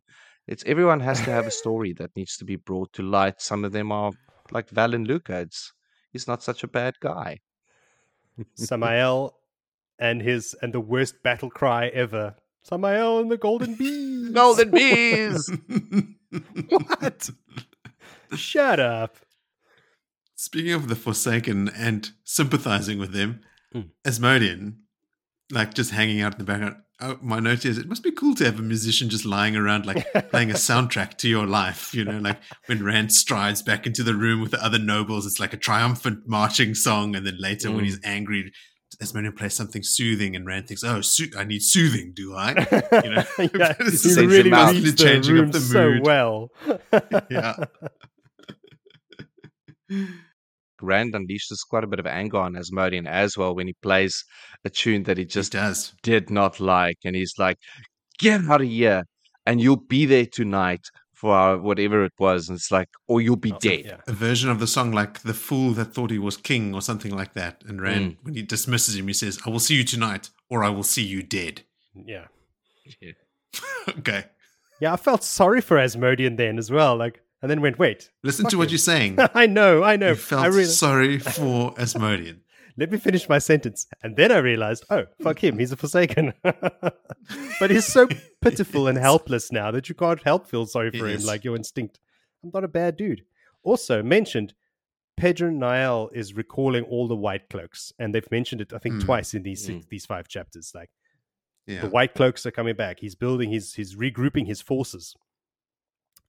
He has by to. the way. they've been ineffectual out in the field Yes, you guys are fucking useless. Come home. jacob Carridin isn't achieving much out on the western western coastline and Bornhald and his men did nothing in the two rivers galad and his men just managed to start a war in Ghealdan Hmm. yeah guys come home let's take it from the top Plan B. someone talks about or rand thinks about at one point rumors about his andorran heritage um, Mm. some people think that maybe even maybe he's even a son of Morgase nope son of tigraine close though Close. Yeah, Yeah, I thought the same thing. Like, ooh, you're almost right. You're almost Yeah. right there. Uh, Berelain is on her way. Oh, yes, that's true. She enters the fray again. And I don't think Aviendha needs to know about that because she will not be happy. Ooh. Yeah, but Berelain can take take care of herself, man. I would like. I don't know if there is a fight between her Against and Aviendha, hand Faile. against against Faile. And uh, in the letter that she sent, she specifically asked about Perrin. Rhuarc just dealt with both of them at the same time. Yeah, but look, I don't think Aviendha is going to be expecting it. No. When she sees Berelain, she's going to take care of this. But like, pa pa pa. She also knows the hand to hand combat. I also felt sorry for Berelain because there is like a comment you're talking that she's a couple of like hundred miles outside the city or some shit. She is trying her best at every corner, just trying to save her country. Like she's got this tiny little Mhm. country that's constantly under threat from being swallowed up by Tyr. Yeah.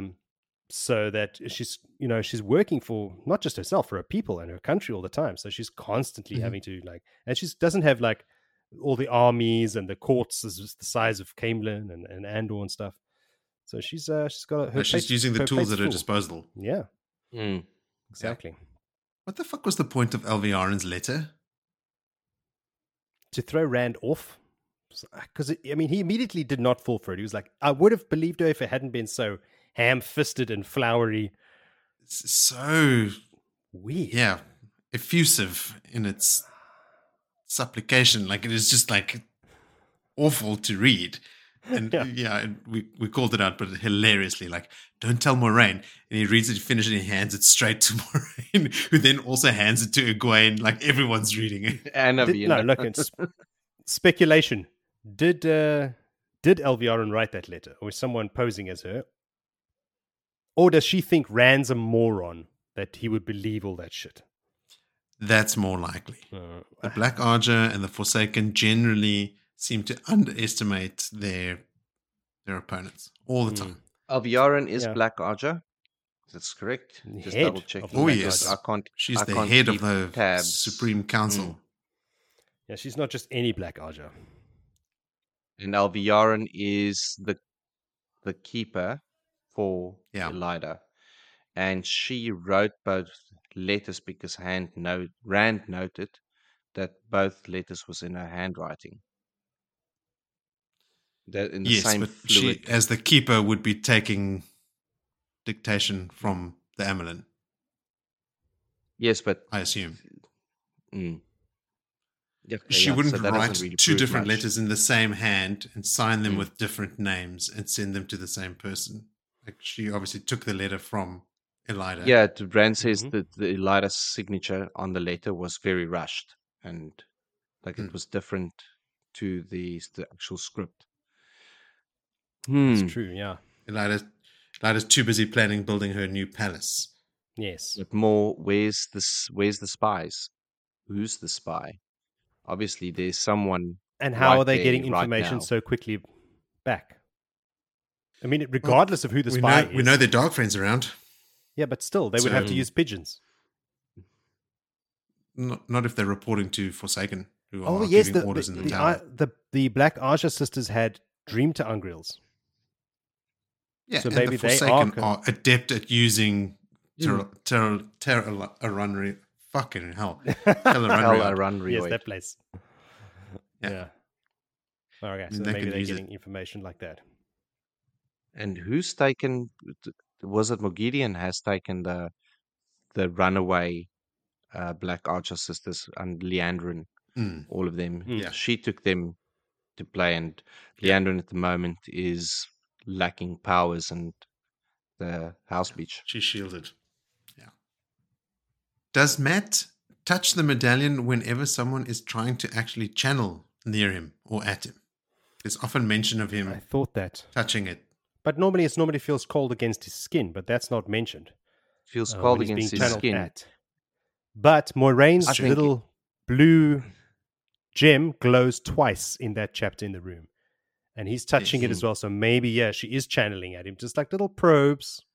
And or keeps- near him. We we determined it- it's not just straight at him when it goes cold or like when he's Near him. because it's also from Rand's point of view. Mm. So you wouldn't know if it's cold against his chest. Rand is observing Ah. Mat touching it, which might be because it's cold because All Moiraine's right. channeling near him. Possibly. I almost Yeah. think that it's Mat somehow almost taunting, like re- like reminding because his, Wouldn't be his out of character. open. No.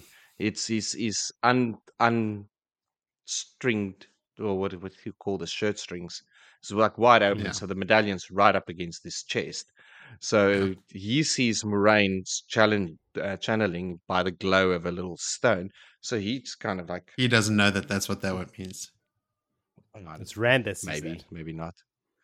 Uh, Even Rand doesn't know that, that it means that she's, he doesn't know. You might suspect, but he's never said or commented on the fact Well, that then it's again, a If unreal Rand, of any kind. if if she is channeling, Rand would feel tingling, and he never mentions that either. He just mentions Probably, the the, yeah. the the the gem in her headgear It- glowing. It's it's refracting light at an angle that it should not be. Yeah. Mm. Ooh, mysteries upon So- mysteries. But I mean, it's it's not out of Mat's character to to flaunt something like that. Like, you to draw all the Aes Sedai's attention, all the channelers in the room. Just look at this medallion I got over here. Yeah. Hmm. yeah. Egwene jokingly calls Mat a lordling, and he reacts with, "I'm no lord. I've more respect for myself than that." Doesn't miss an opportunity to cut them down. yeah. The last note I have in here is just that Egwene notices when she sees another man in Rand's eyes and hears another man's words come out. I noticed it too. So, yeah. It's a slippery slope we, from we here. obviously do, but Gwen That's what- can, can what, see it, uh, can hear it. What Philly mentioned there in his chapter as well, when Rand thinks, "Forgive me, Elayne," and then an echo, "Forgive me, Ilyena." I was like, "Whoa!" that gave me goosebumps, man. Mm. Yeah. Ever since they're channeling up on that platform now, it starts like like the voice is there, Mm. Mm. not just the memories. After his marathon channeling session where he opened himself up to the taint for that long. Yeah. Maybe the taint is the memories Lots of of- madmen. Gained lots of new madness. Mm. XP points aplenty. He's leveled up in his madness. Anything else for that chapter, guys? No, that's been drained. Mm, no. It has. All right, then. So let's move on to favorite moments. And Jody, since you've already kind of let the cat out of the bag, and I absolutely have, uh, why don't we start with you? Yeah, the cat's out of the bag. Why I have to repeat myself? Galad, that whole, just the whole thing. Everyone fighting, that whole scene. okay, cool. So not just Galad, like the whole, the whole Specifically scene. Galad. but also uh, the Shienarans, um, uh, the, the Hmm. distinction between the Shienarans, like their and their look of respect at Galad afterwards. They look at him and go, "Hmm, Yes. Well done, sir, Yeah. well done."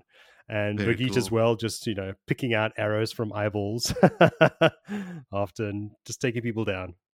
Don't they describe like in the beginning of the scene, like exactly where everyone's standing, like the girls in the middle, and then the, Mm. the Shienarans fanning out beside them, and then all the Shienarans almost as one, like they all unsheath their sword or like un, un like ease their swords in their scabbards, um, like just stalking down the street, waiting for trouble, and then these dudes Fine. charge them and die.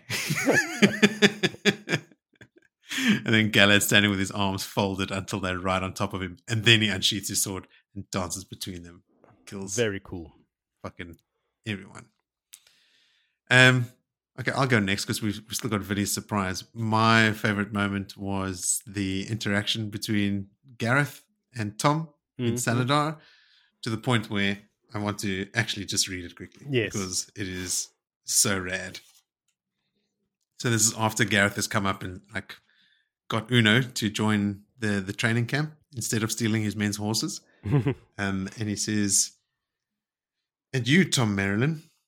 Tom half turned away at the other man's approach, knuckling his moustaches and staring at the floor as if um, as if to obscure his face. Now he met Bryne's level stare with one of his own. I once knew a fellow with a name much like yours, Bryne said, a skilled player of a certain game. I once knew a fellow who looked much like you, Tom replied. He tried hard to put me in chains. I think he'd have cut my head off if I ever laid ha- if he ever laid hands on me. A long time ago, that would be. Men do strange things for women sometimes. Bryne glanced at Siuan and shook his head. Will you join me for a game of stones, Master Merrilin? I sometimes find myself wishing for a man who knows the game well, the way it's played in lofty circles. Tom's bushy white eyebrows drew down almost as far as Uno's head, but he never took his eyes from Bryne. I might play a game or two, he said finally.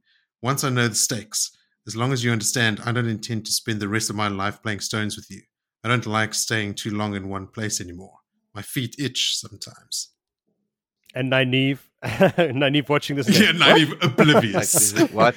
so much What? talk about stones? Yeah, I just love that.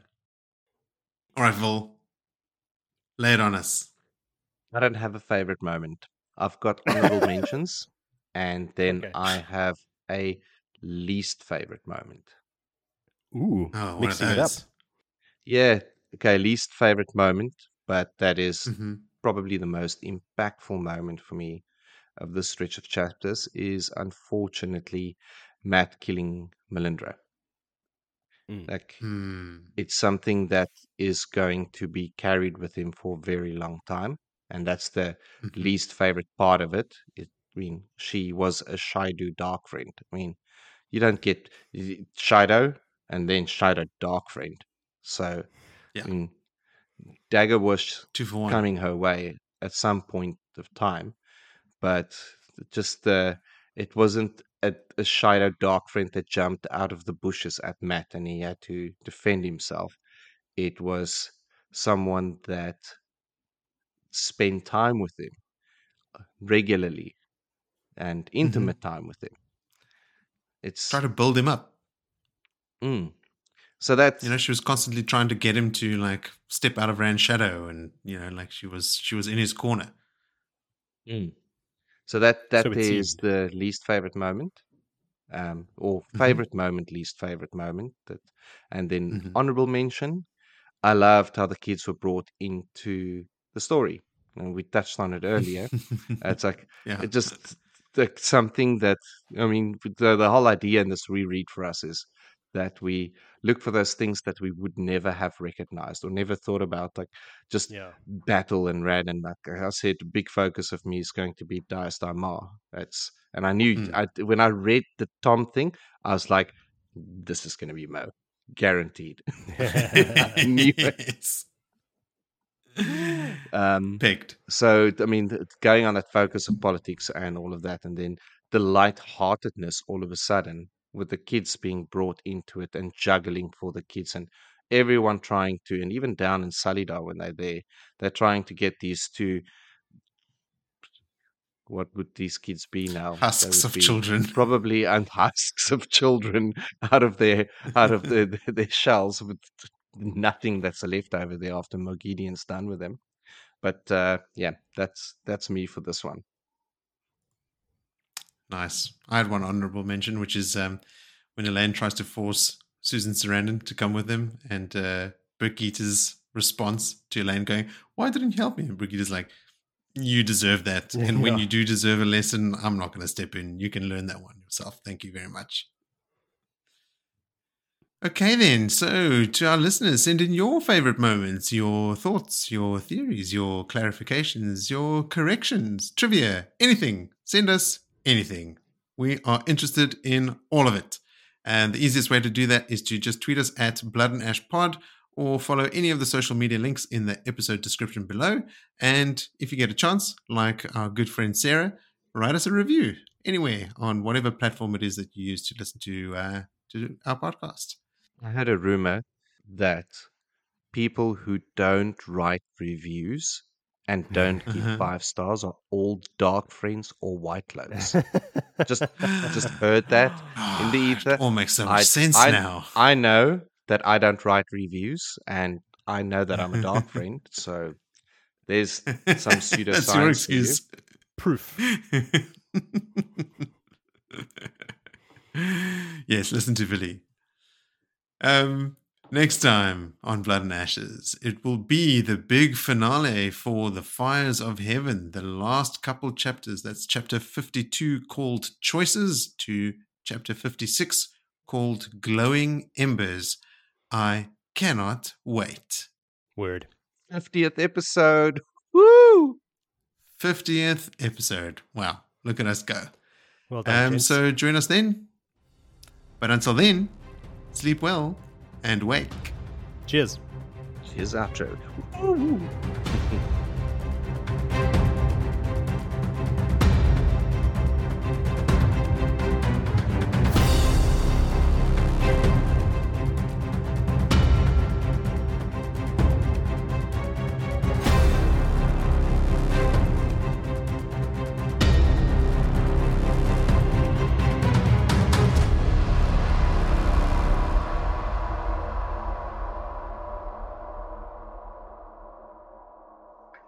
Hey guys, you wanted voices on your podcast, so here's a voice.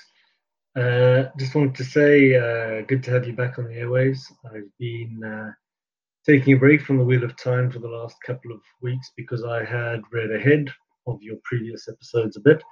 So I've been uh, catching up on a series I wanted to read for a while, which is the Live Ship Traders trilogy by Robin Hobb.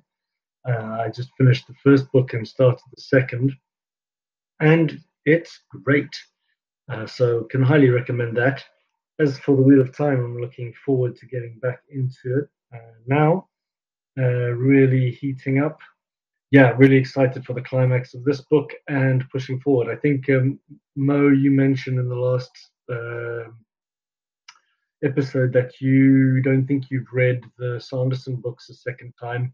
I haven't either. I'm really excited for the read through of those last few books. So uh, yeah, crack on.